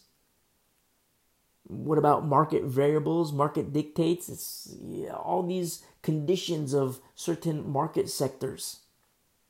How you want to market, how to market, when to market, speed to market at what cost? At what price? At what valuation? At what, you know, you, you want to appear to have fairness, but at the same time, you want to pull profit? I'm speaking worldly now. I speak as a man. the Lord is teaching something entirely different. Entirely different. Fair market price goes out the door, market conditions out the window valuations, market conditions, projections, target markets. Out the door, out the window. Remember verse 14 you shall not oppress one another. This is at the beginning. How beautiful this is. Wow, no oppression. The Lord doesn't want any oppression. Have you ever talked to employees who are oppressed? I have. It's terrible. I hate it. And you know, I'm I'm a capitalist, you know, to be honest, you know, I'm a capitalist. I like the like I said, the concept of buying and selling. You can take, you know, popsicles and sell popsicles and put profit. You can do whatever and put profit. You know, whatever you want to call that. Not crony capitalism. But don't oppress people who start their businesses and then they oppress their employees. They oppress their customers. I've been swindled before. buy into a product, and then all of a sudden, I was we were broke at the time. Broke at the time, and I I, I forgot the dollar amount, but I think it was like six hundred bucks. I had to pay six hundred bucks for this whatever it was, some type of like you know career type of. It was in Southern California. You see, was all, all over the place. I paid six hundred bucks. I go to the first class and you see all these people. Everybody paid six hundred bucks. And then, you know, day two, you go in, door's locked. You know, you peek your head in the glass, the room is empty. Whoa. I got there early, then you start to see other cars pull in, people come up to the room. What? We were swindled? The guy took our money and ran? Then you see people crying. That was my rent. That was my rent money. I needed that for groceries to pay for, you know, for my family. We, I needed that for my, you know, my rent, you know. But you see it. Look at the world today. Look at the world today. What do you see? Oppression. Oppression. And I'm not, you know, I'm I'm not, uh, you know, hardcore pro union. I, I understand the union, but I'm not overly hardcore pro union you know, from a business standpoint. But I'm also not overly pro white collar. You know, to a certain degree, I'm pro blue collar, pro white collar. It's balance. The two have to work in union together. Eh, you know, not a union, a union against the white collar, against the ownership. But the ownership, the white collar can't oppress the blue collar. And the blue collar can't oppress the white collar through unions, through labor laws. We have labor laws in place for a reason. But you look here in the Bible, verse 14. If you sell anything to your neighbor or buy from your neighbor's hand, you shall not oppress one another. You see? Very simple. One little verse. Now look at today. One little verse. Because, oh, you don't like, you know, I've talked to blue collar before. You don't like the union? Oh, that big old argument. No, I, I'm really not a fan of the union. Oh, that means you're pro of white collar, you're pro this. Not really. There's oppression on that end too. What I am is pro Bible. So if I were to gather a room of blue collar and gather, you know, on the other one side is blue collar, the other side is white collar. Hey, everybody, repent. White stop stop oppressing the blue, blue stop oppressing the whites. You see? Repent. It's not good before the Lord. Receive Jesus Christ. Oh, what do you mean? I'm still oppressed. Well, in this life, maybe. You can get another job if you can. Maybe you're not marketable. Maybe get another job. Maybe then there'll be a new owner who will change things. Not according to a contract, but according to this not being oppressive. oh, that's you're crazy. That's impossible. I, I go to work. I'm still oppressed. We're in this world. You want paradise in this world? It's not going to happen. It's impossible. Paradise is paradise for a reason. And the only way to get there, you have to die.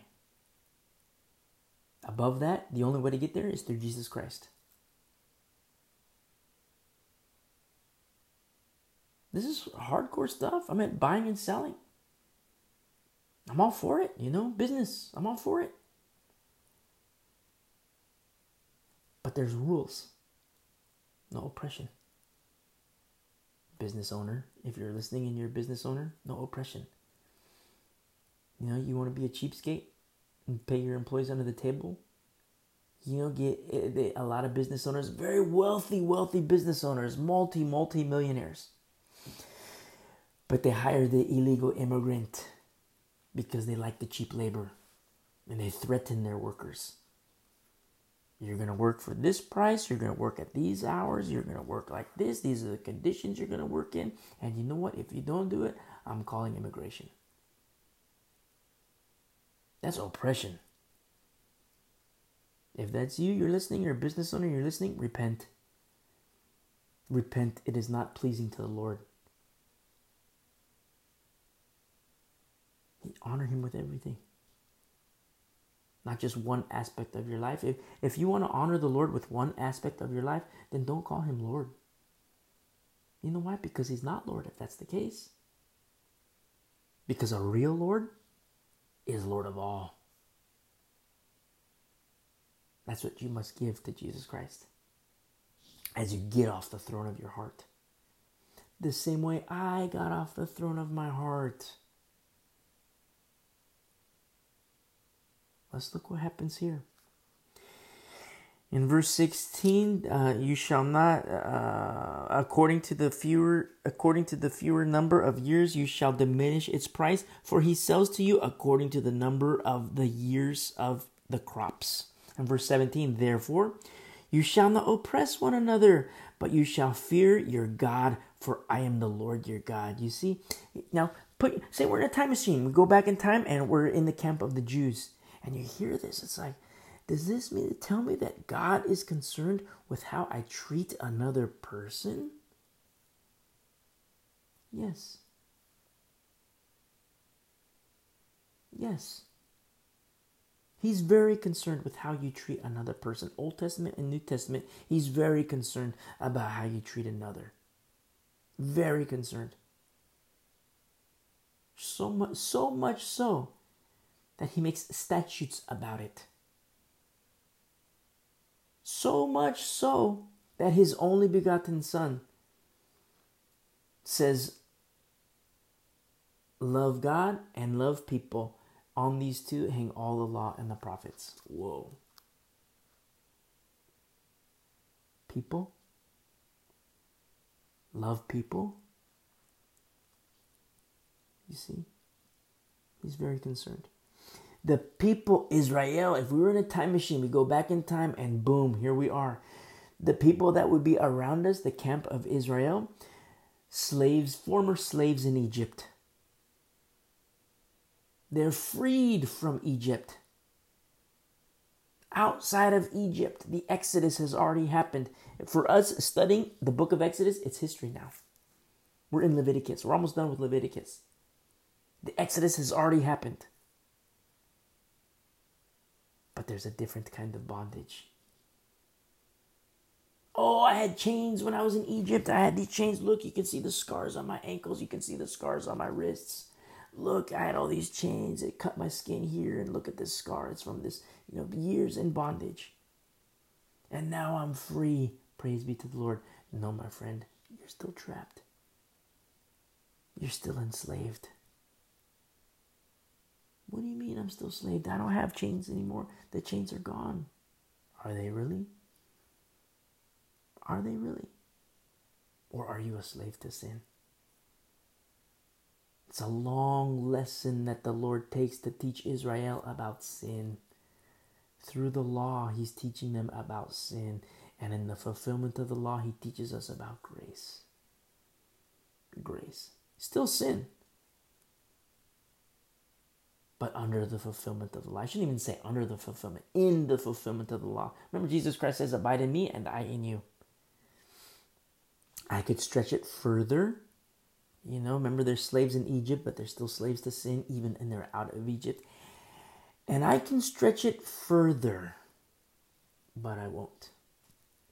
But I'll say this if I were to gather all the listeners, if I were to, among all the listeners, if I were to gather the Bible teachers, the elders, and the pastors for you, I would stretch it further. But for this message, I'll just leave it at that. Remember, God is making a difference in Egypt.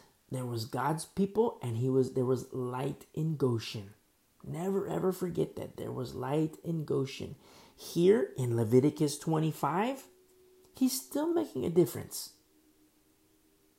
Because, yes, the people are out of Egypt, but they're still a slave to sin.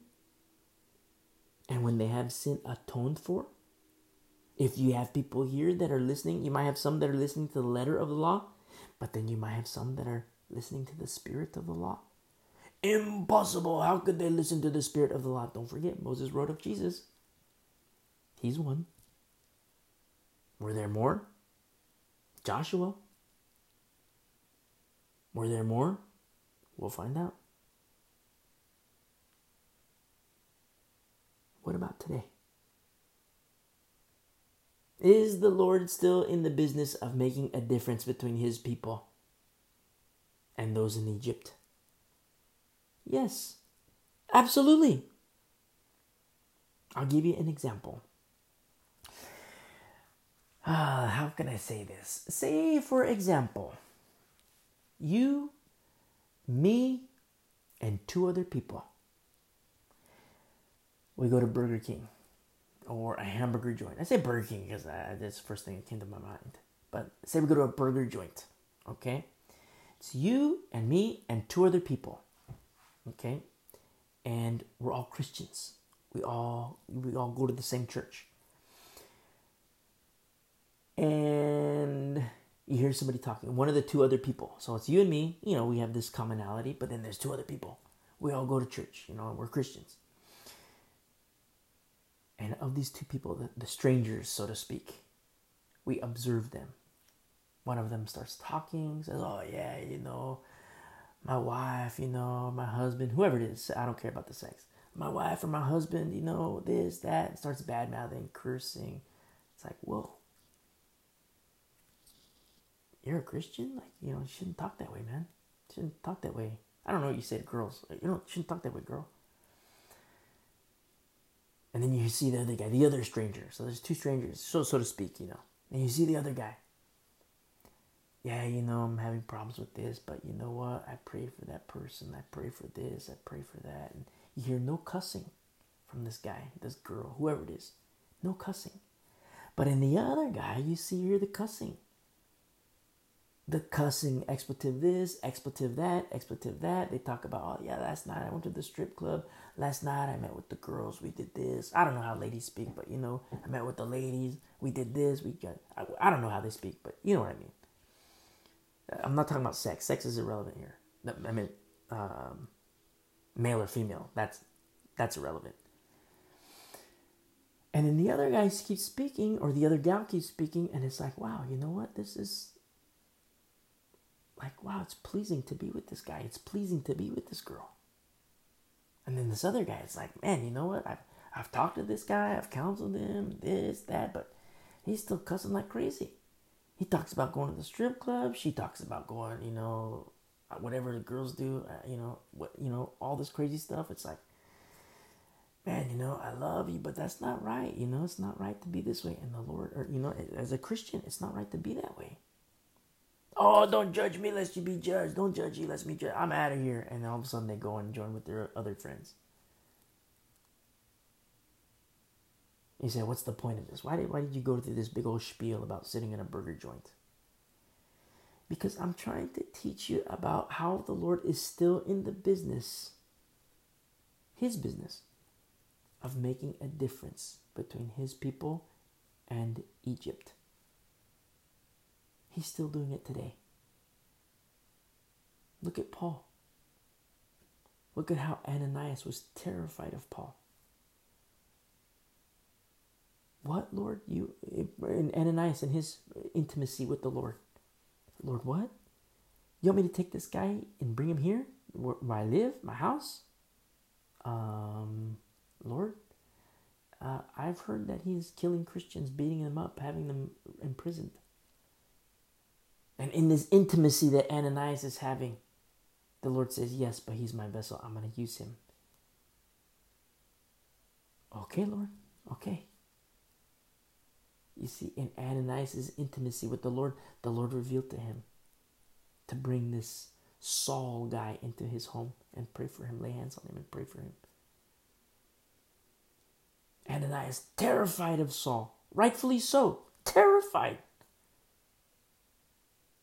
And in his terror, obedient. In his terror, obedience to the Lord. In his terror, comforted by the Lord, reassured by the Lord, and obedient. Now, five years from that day, imagine Ananias and Paul together.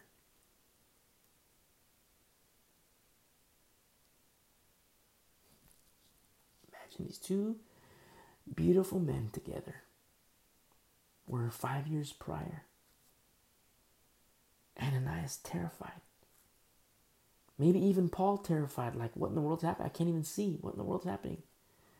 Two men terrified. And then five years later, the beautiful, beautiful bond between these two men, the love between them. The Lord made a difference in Paul. Dark to light. Dark in the law to light in Christ. The Lord today, my friend, is still in the business of making a difference with his people and all for his glory. His light inside of you, inside of me, inside of all who believe. This is a very deep concept that the this is like I mean if you're talking to a preschooler and a preschooler says, "Yeah, I want to be a, a neurosurgeon." Okay, you're in preschool, you got a long way to go, but praise be to the Lord. Okay. That's like this. Very building blocks for like the path that the Lord is taking Israel so that they can learn this concept. And some grasp onto it so beautifully and wonderfully. Some attempt to grasp onto it. Some try to attempt to grasp onto the letter of it. But it must be held in the spirit, such as Moses, such as Joshua. Several more, which we'll see soon. the Lord is making a difference. Where is their Goshen? As the world gets darker and darker and darker and darker and darker, where's their Goshen? I pray it's in you. I pray it's in me. And I pray it stays with us. But certain things have to happen. Obedience.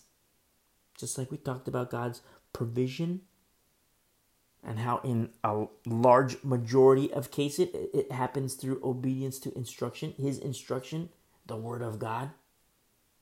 Let's look at what paul you don't have to turn there. You can if you want but i'm going to read from 2 timothy chapter 3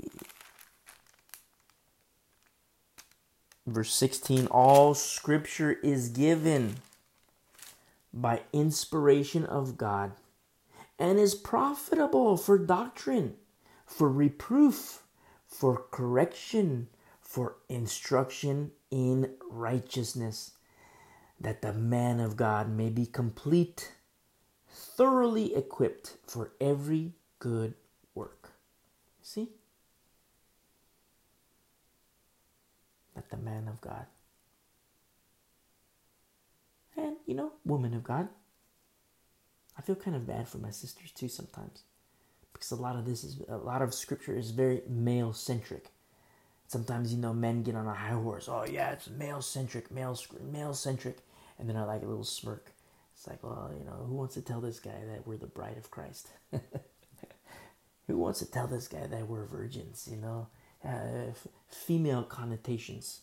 You know, spirit in, in in Christ. There's no male, female, slave, free, rich, poor, Jew, Greek. In Christ, but they, a lot of males get on a male high horse. Oh yeah, we're you know it's everything is male centric. You know everybody submits to us. I am the man. You gotta submit. It's like okay. Does this guy know who he is in Christ? Does this guy know the bridegroom is Christ? So to my sisters, I love you, you know, it's like the woman of God may be complete. When you read these verses, don't exclude yourself include yourself. You know, in a lot of ways, there's are there are uh, more complete women than complete men. A lot of men still have their you know thumbs in their mouth. You know, a lot of men they're still wearing their diapers. They have their pacifiers and their you know binkies and bottles. I, I think it's beautiful for babies, but when I see it in male and like in adults, I think it's disgusting.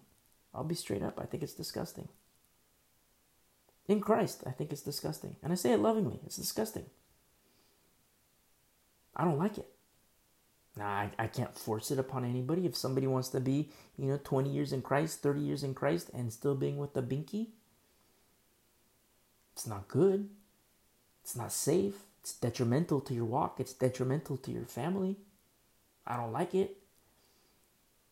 And I, I say, I mean, me, me personally, I think it's disgusting. And I don't say that to hurt feelings, but I'm just saying my thoughts on it. If that's you, cut it out. Learn. Grow, matriculate, mature in Christ. Oh, you hurt my feelings. You said I'm disgusting. Well, are you a baby? Yeah, I've been walking with the Lord and I don't understand the deep things. Okay, praise the Lord. You acknowledge it. Praise the Lord. Now, let's move on to perfection. Hold my hand. We'll do it together. Hold my hand. We'll do it together. Let's grow in Christ together. You see? I mean, there are certain aspects of my own behavior that I think are disgusting. You hear me talk about how problems I have is anger. You know, very severe problems with anger. That's a big thorn in my side.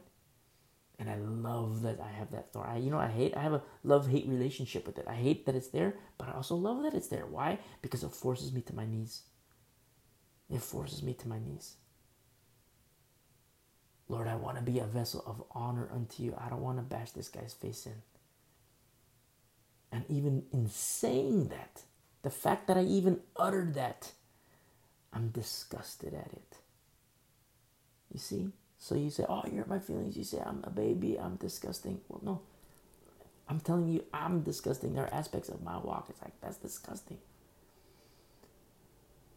I don't like the fact that I got this big thorn in my side, but I also love it because it keeps me on my knees. Lord, I don't want to behave this way. I don't want, you know, an old lady to cut me off on the highway and, you know, I've already murdered her in my heart. Because I want to be a vessel of honor to you, Lord. It's disgusting to me. It's disgusting behavior to me. Lord, cleanse me. See, it keeps me on my knees. So, you know, if we're going to walk together, you know, that's just, I, don't want to make excuses and say that's my nature. But, you know, the Lord's not done with me yet. You know, there are certain things I might say, hey, that's not good. You know, you want to go to strip clubs, you want to be on the crack pipe, I'm going to call you on it and say, hey, cut it out. That's not good. It's dishonor unto the Lord. I think a lot of churches would be better served unto the Lord if pastors would teach such things and say, oh, let's just love each other and let God fix. Well, what if God is using you as the tool to fix? Like he used Jeremiah, like he used Amos, like he used James, like he used Paul, like he used beautiful, beautiful Chloe, like he used um, Eunice. You see? Lydia, Beautiful, beautiful people. Zipporah. I love Zipporah. She's hardcore, you know? It's, she's awesome. So for my sisters in Christ, it's like be encouraged. Be of good cheer. A lot of beautiful, hardcore women in, in the Word of God that men can learn from, that I have learned from. It's like, whoa, how beautiful this is.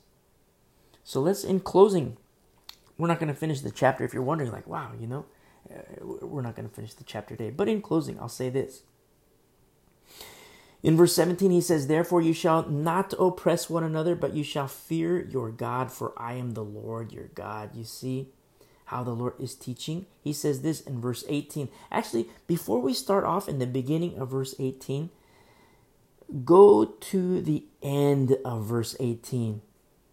And he says this you will dwell in the land in the land you will dwell in the land in safety and in verse 19 then the land will yield its fruit and you will eat your fill and dwell there in safety now you read that you're like whoa i want that i want that i don't care where you are in your walk with Christ. Even if you're a non believer, it's like, whoa, that I want that. Let's read that again. The end of verse 18. You will dwell in the land in safety. Who doesn't want that? Everybody wants that. Then the land will yield its fruit. Who doesn't want that? And you will eat your fill and dwell there in safety. Who in the world doesn't want that? Everybody wants that. Wow, how beautiful this is. Now let's go back to the beginning of verse 18. So you shall observe my statutes and keep my judgments and perform them. Whoa. Nobody wants that. You shall observe, which translates in the Hebrew as apply.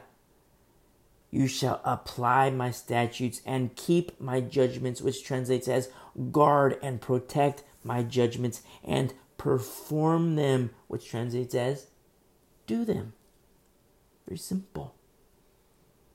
Remember, be don't just be a hearer of the word, but be a doer of the word.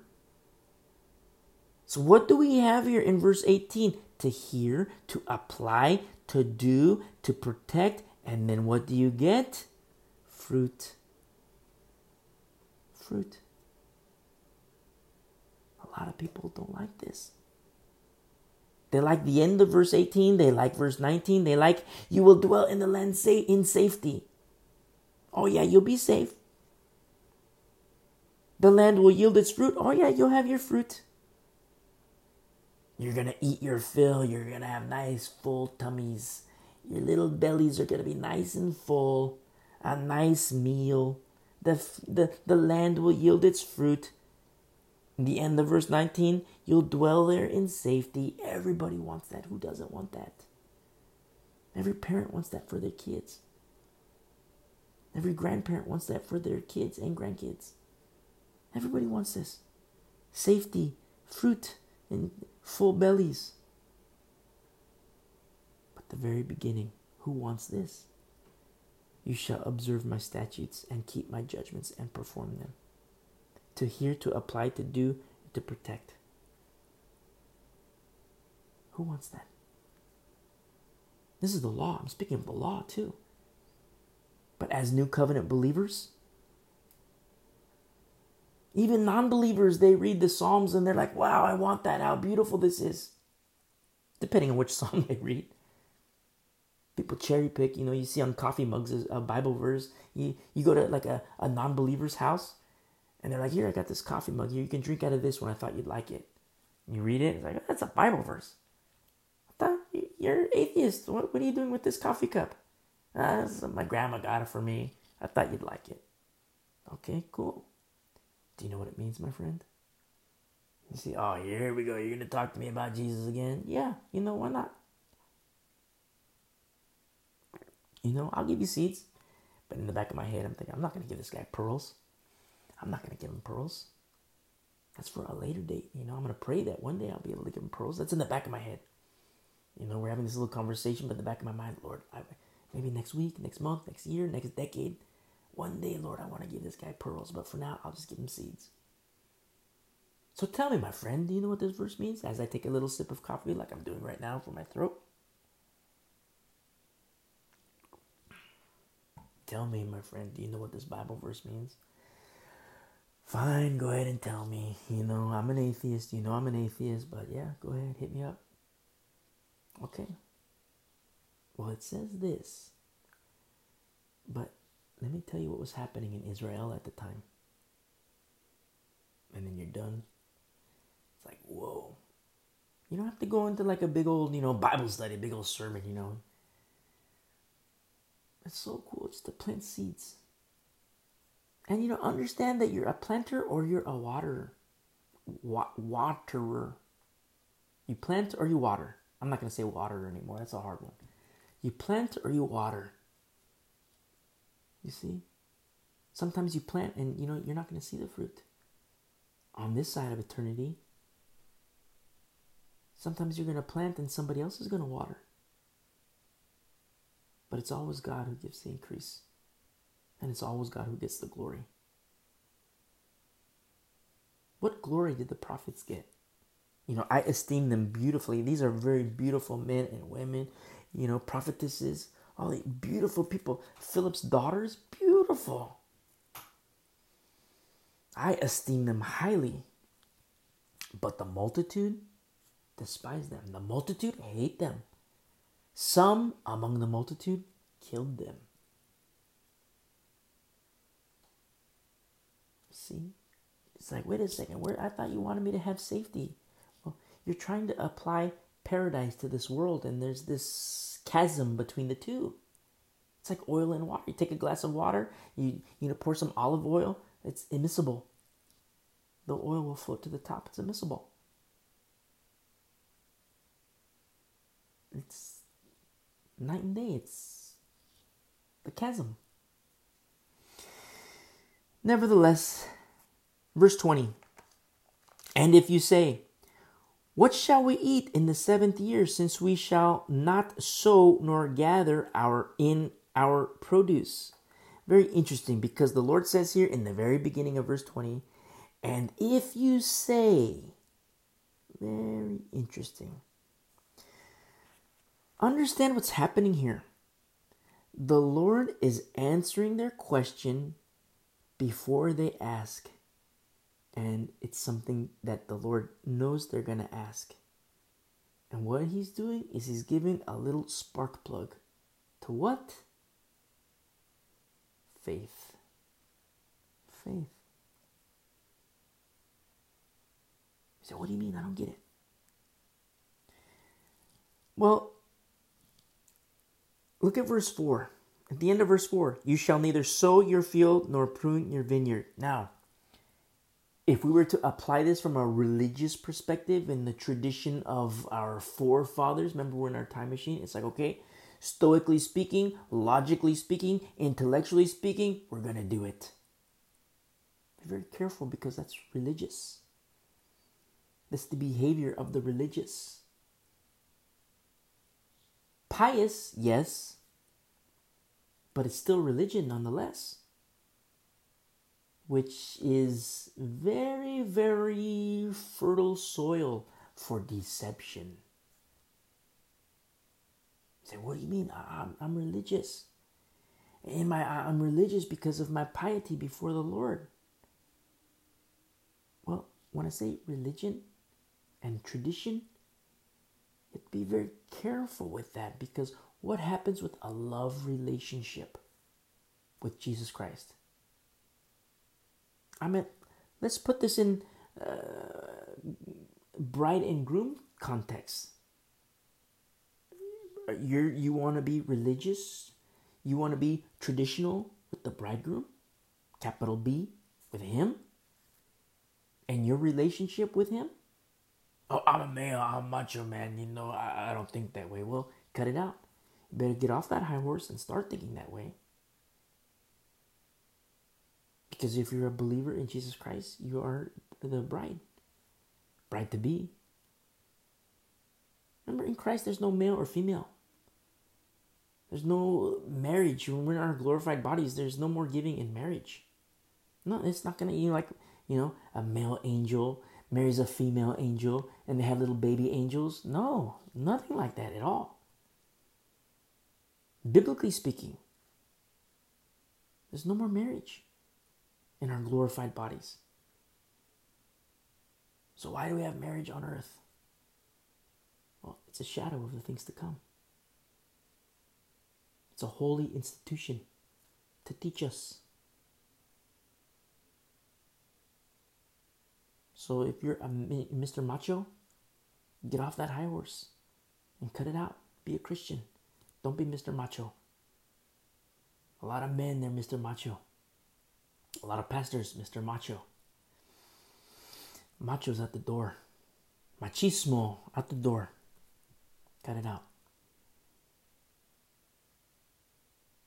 The Lord is saying here in verse 20 if you say, what shall we eat in the seventh year, since we shall not sow nor gather our produce? But then you look at verse 4 you shall neither sow, sow your, your field nor prune your vineyard.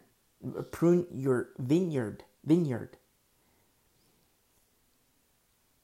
And the Lord is saying here in verse 20, He's answering their question before they even ask. And this requires faith in order. You know what I love about this so much? You see Moses when you know the, the, Israel, they have uh, the Exodus has happened. They're going, they're walking away, and they're you know a big long line of people, the big all the congregation of Israel, and they're leaving Egypt. And they're like, "Wow, praise the Lord, we're free." And then they get to the water's edge, and then somebody shouts out at Moses, "Moses, Egypt is here! There, look at the the chariots. They're there." Moses looks back. He sees the chariots, all the might of Israel and he starts to pray to the Lord. Now you read that, you're like, wow, it's so beautiful. Moses is godly man. He's praying. But you know how the Lord answers him? He says, Moses, why are you praying? Moses, why are you praying? I told you to go here. Why did you stop? Why are you praying? And you look at it, you're like, okay, there's, uh, uh, uh, Lord, there's the ocean is right here. Lord, I can't go on. The, the ocean's here. I can't. I wonder if the Lord is saying, aha, you can't. But I can. Moses, why are you praying? I told you to go. Why did you stop? Lord, there's ocean, there's water. I told you to go, Moses. But but Lord, Moses, you see, I love passages like this because it reminds me of me when I question the Lord. Lord, how? Lord, there's water here. How can. Look at my. Egypt is up there.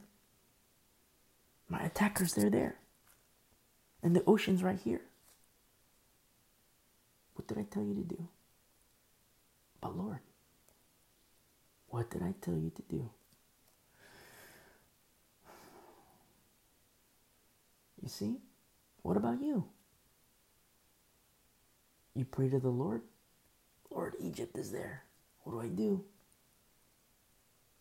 The ocean's here. I'm surrounded, Lord. What do I do? I, can't go anywhere. Aha. Uh-huh. I put my little Hebrew dialect in there. Aha.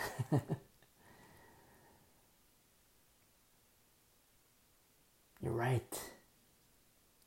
You're right. My son, my child, baby girl, you're right. You can't do it.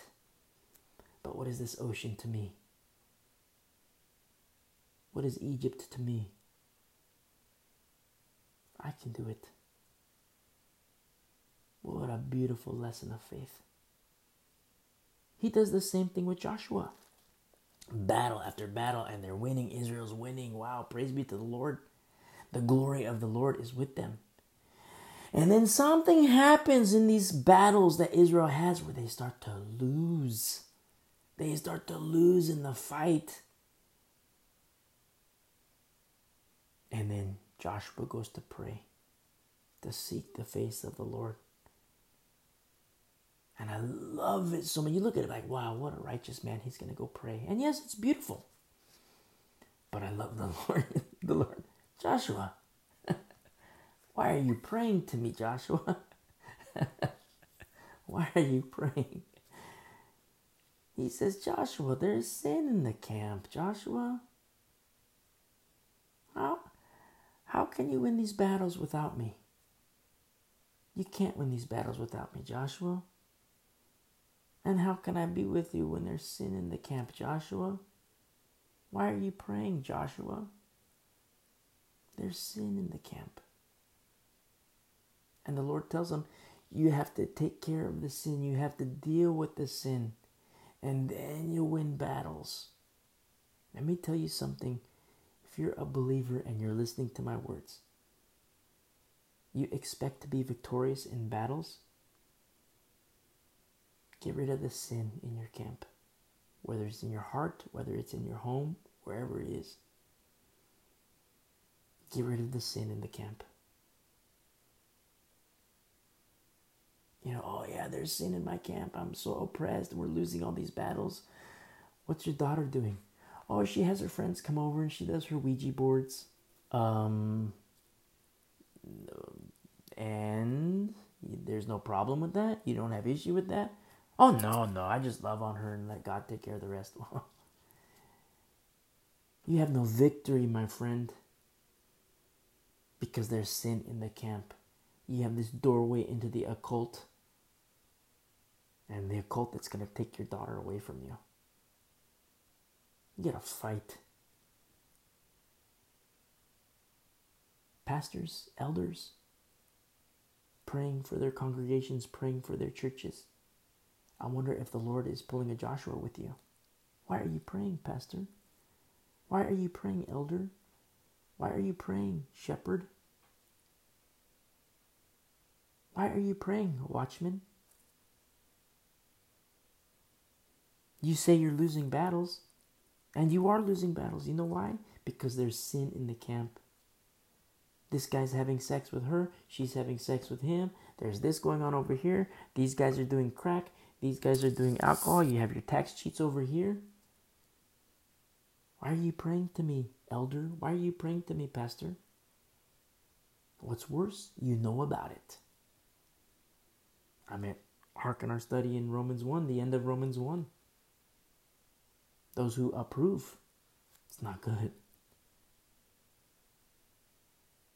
Those who approve of such things. You read Romans 1 the end. I'm hearkening the end. But read it all in its entirety.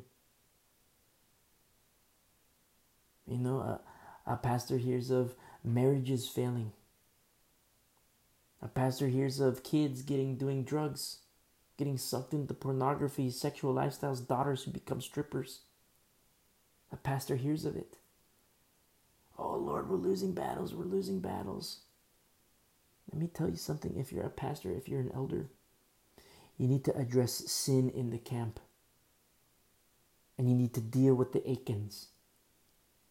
Biblically, in love, you need to deal with the Achans. As a shepherd. Now, if, if, if you're a pastor because you want to do good for the community, you know, go on hiatus and get your heart right with the Lord. And the Lord might tell you, once you're right with the Lord, the Lord might tell you, look, I never called you to that. I never, I never wanted you to do that. You're not equipped to do that. You are ill equipped for this ministry. And so you choose a godly man. And you say, hey, you know, can you be pastor of this flock? Pray about it, but I can't do it. A lot of people do that. They say, oh, yeah, I want to do good for the community, so I'll be a pastor. It's not about that. The Lord is the one who establishes ministries. The Lord. Old Testament and New Testament is the Lord. That's what I love so much about these passages. In verse 20, and if you say, and how the Lord is like answering their question before they even ask. What does that say to their faith? What about what a huge spark plug to their faith? But what about when it happens? What about the people say we're in a time machine? We go back in time and we hear this, man, you know, Moses comes down from Mount Sinai and it's like, okay, we get this, okay, it's seventh, okay, seventh year, okay, Jubilee, 70 times seven, or seven times seven, 49th year. Okay, we got this down. And then we fast forward, we get back in the time machine. We're not going to wait it out. We get back in the time machine and we go back and you hear the people, hmm, here we are in the seventh year what are we going to eat? What are we going to eat? And because it's so fresh for us, we're like, oh man, the Lord knew back then what we were going to ask, and He made a way for us. And what does that say for you and me today as Christians, people of the new covenant? We learn we, we love him, we, we abide in Christ, we love him. We learn to love him more. We learn to trust him more. We learn of Him through His Word, and then we learn to apply His Word in our lives. And so look what happens here in verse 21. Then I will command my blessing on you in the sixth year, and it will bring it, it, will bring forth produce enough for three years. So he addressed year six. He says, I will command my blessing on you in the sixth year and it will bring forth produce enough for three years. So he addresses the year six, but then three more years. So year six, year seven, year eight, and year nine. Whoa. In verse 22, and you shall sow in the eighth year. So, you know, what happened with year seven? Remember, year seven, no work. The, no, the, the land, you know, the, the Sabbath of the land. And you shall sow in the eighth year and eat the old produce until the ninth year. So in the sixth year, the Lord, the Lord's blessing is going to be enough for year seven, year eight, and year nine. And in verse 22, he says, on the eighth year, you're still going to eat the eat the old produce until the ninth year, until its produce or its fruit comes in you shall eat the old harvest. So during year eight, the fruit has to grow. You know, you eat little fruit, but then it has to grow to be lush again, you know, and edible again. I love this beautiful, beautiful passage, especially in terms of growing the faith of Israel at its infancy, growing the faith of Israel. These little spark plugs, little building blocks of faith which is the substance of things hoped for, the evidence of things unseen, which is a law unto itself, the law of faith, which is a foreshadowing of a better covenant, life in Christ, the law of faith. Sometimes you talk to people in the fold of Christ, Christians I, I'll say, you know, there's these concepts. You know, a lot of times people say, oh, God is sovereign, God is sovereign. And I'm not mocking his sovereignty, he is sovereign. So God is sovereign, God is sovereign. Oh, hold on, hold on. Is God sovereign? Yes, he's sovereign. Okay, how come you're not living like it? You tell me, you're the one who's telling me God is sovereign, and I believe he is. I'm not arguing with you about that. But you're the one that's telling me God is sovereign, God is sovereign, God is sovereign. Okay, pause there for a moment, my friend. Male, female, I don't care. Live like it. Behave like he's sovereign. You're the one who's telling me he's sovereign? How come I don't see his sovereignty in your life? How come I don't see his sovereignty in your behavior? How come I don't see his sovereignty in your conduct, in your speech, in your taxes, in your, you know, uh, drinking habits? How come I don't see his sovereignty in your uh, marriage, in your kids? How come I don't see his sovereignty there? You're the one telling me he's sovereign. I'm not mocking his sovereignty, he is sovereign. But if you, my friend, acknowledge his sovereignty, then behave like it. Me personally, this is me personally. I don't mean to offend, but don't forget, if you're offended, it's a prophecy of the last days, Matthew 24. you know, in the last days, many will be offended. I think it's, let me, just, I referenced it, so I'm going to give you the verse exactly. I think it's 11 or 10. Matthew 24. 10. And then many will be offended, will betray one another, and will hate one another. So if you tell me, hey, I'm offended, I'm offended. What? Fulfillment of prophecy. Matthew 24 10. I don't mean to offend in saying this. But whenever I hear God is sovereign, I'm not mocking his sovereignty, he is indeed sovereign. But I think that phraseology is used way too often as an excuse to not reason with him.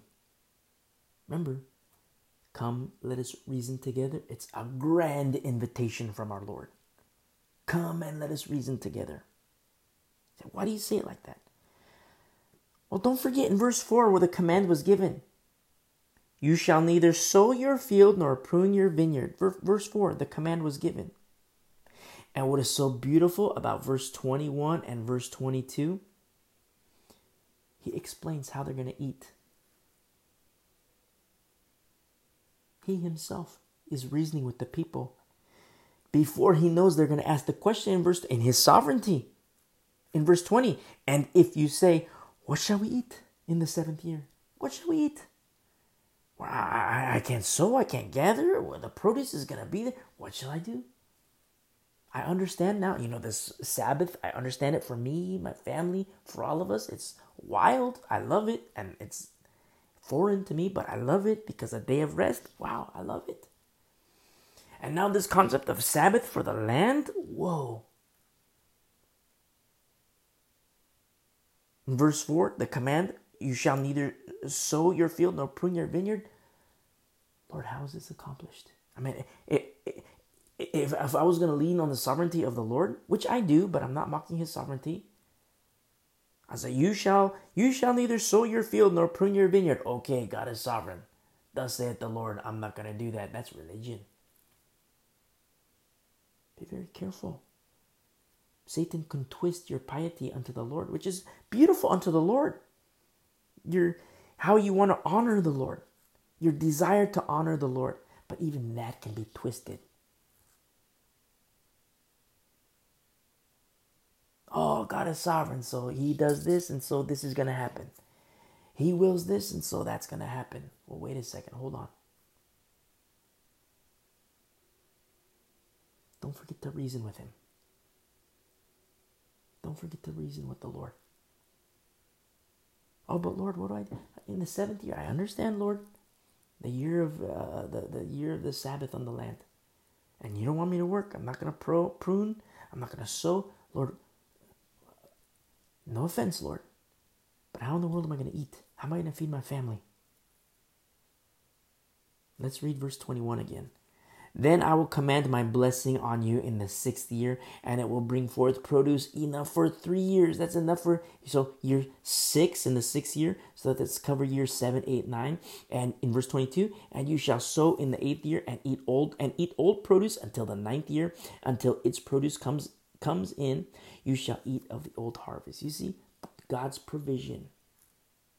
God's provision is understood better through reasoning with him. You know, understand your place too. I'm not saying, you know, get an argument with him. I'm just saying reason with him. Be curious in the Word of God. Wow, Lord. You know, you hear me talk about, you know, sometimes I read a passage of, you know, like one chapter which blows up into, like, you think 10 minute reading.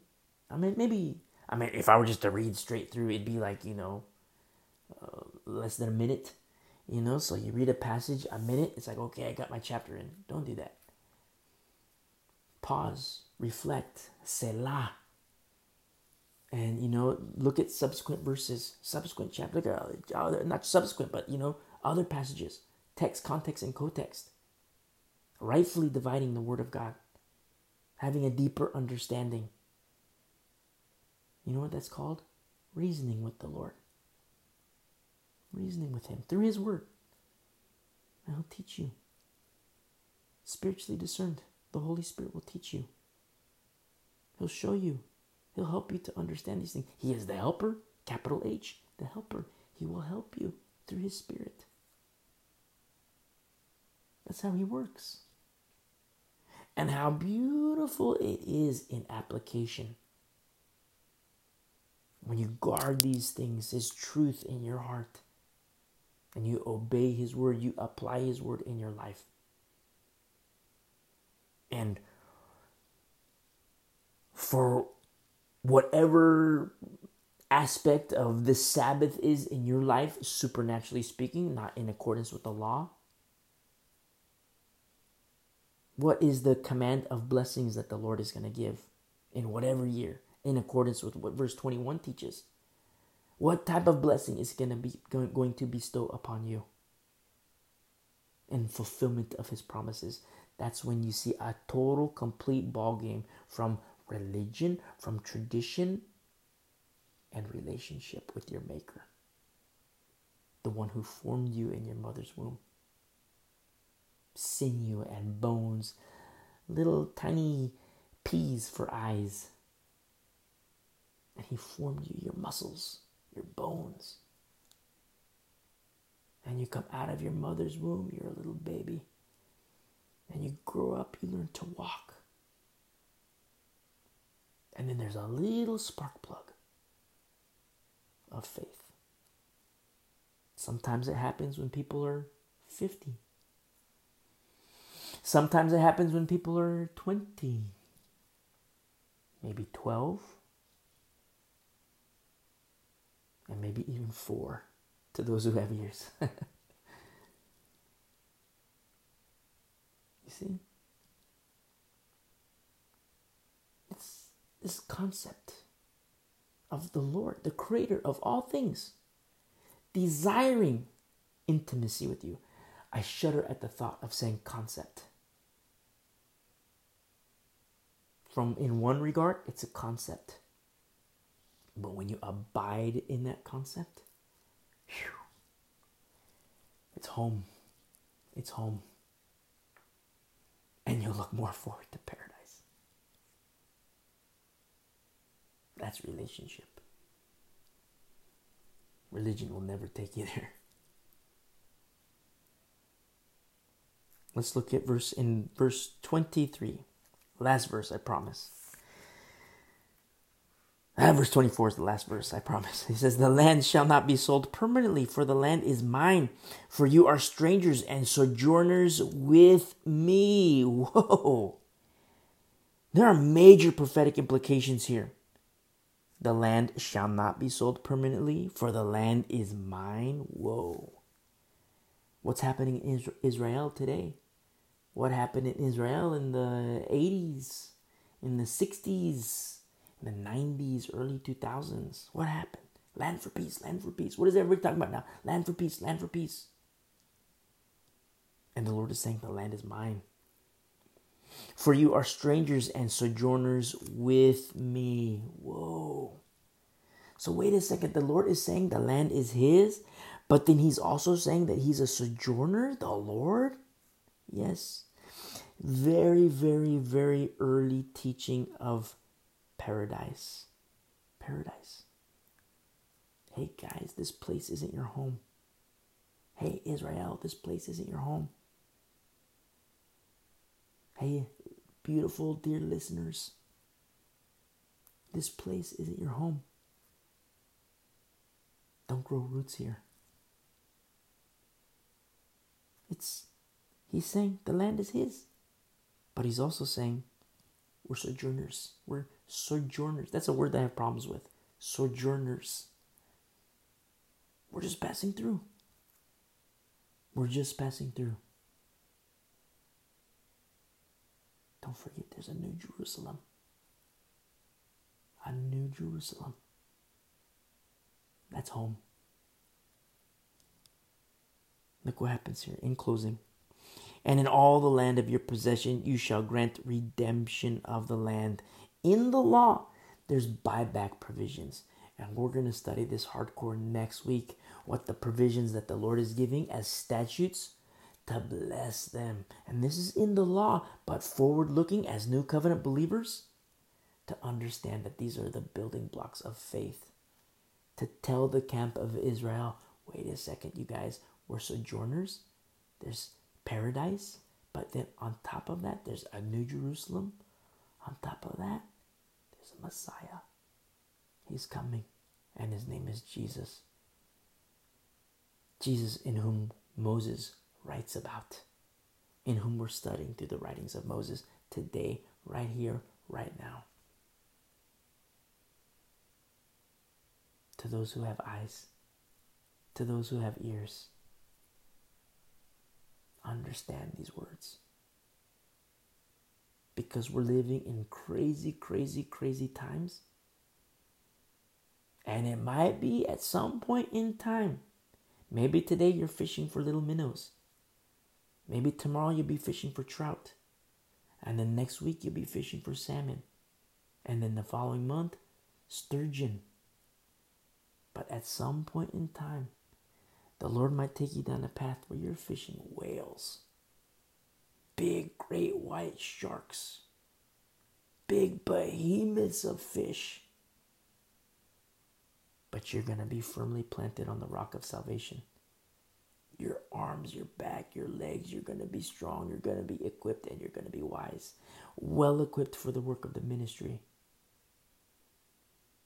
So we're going to end our study here and pick up next week where we left off. God bless you guys. Love you guys.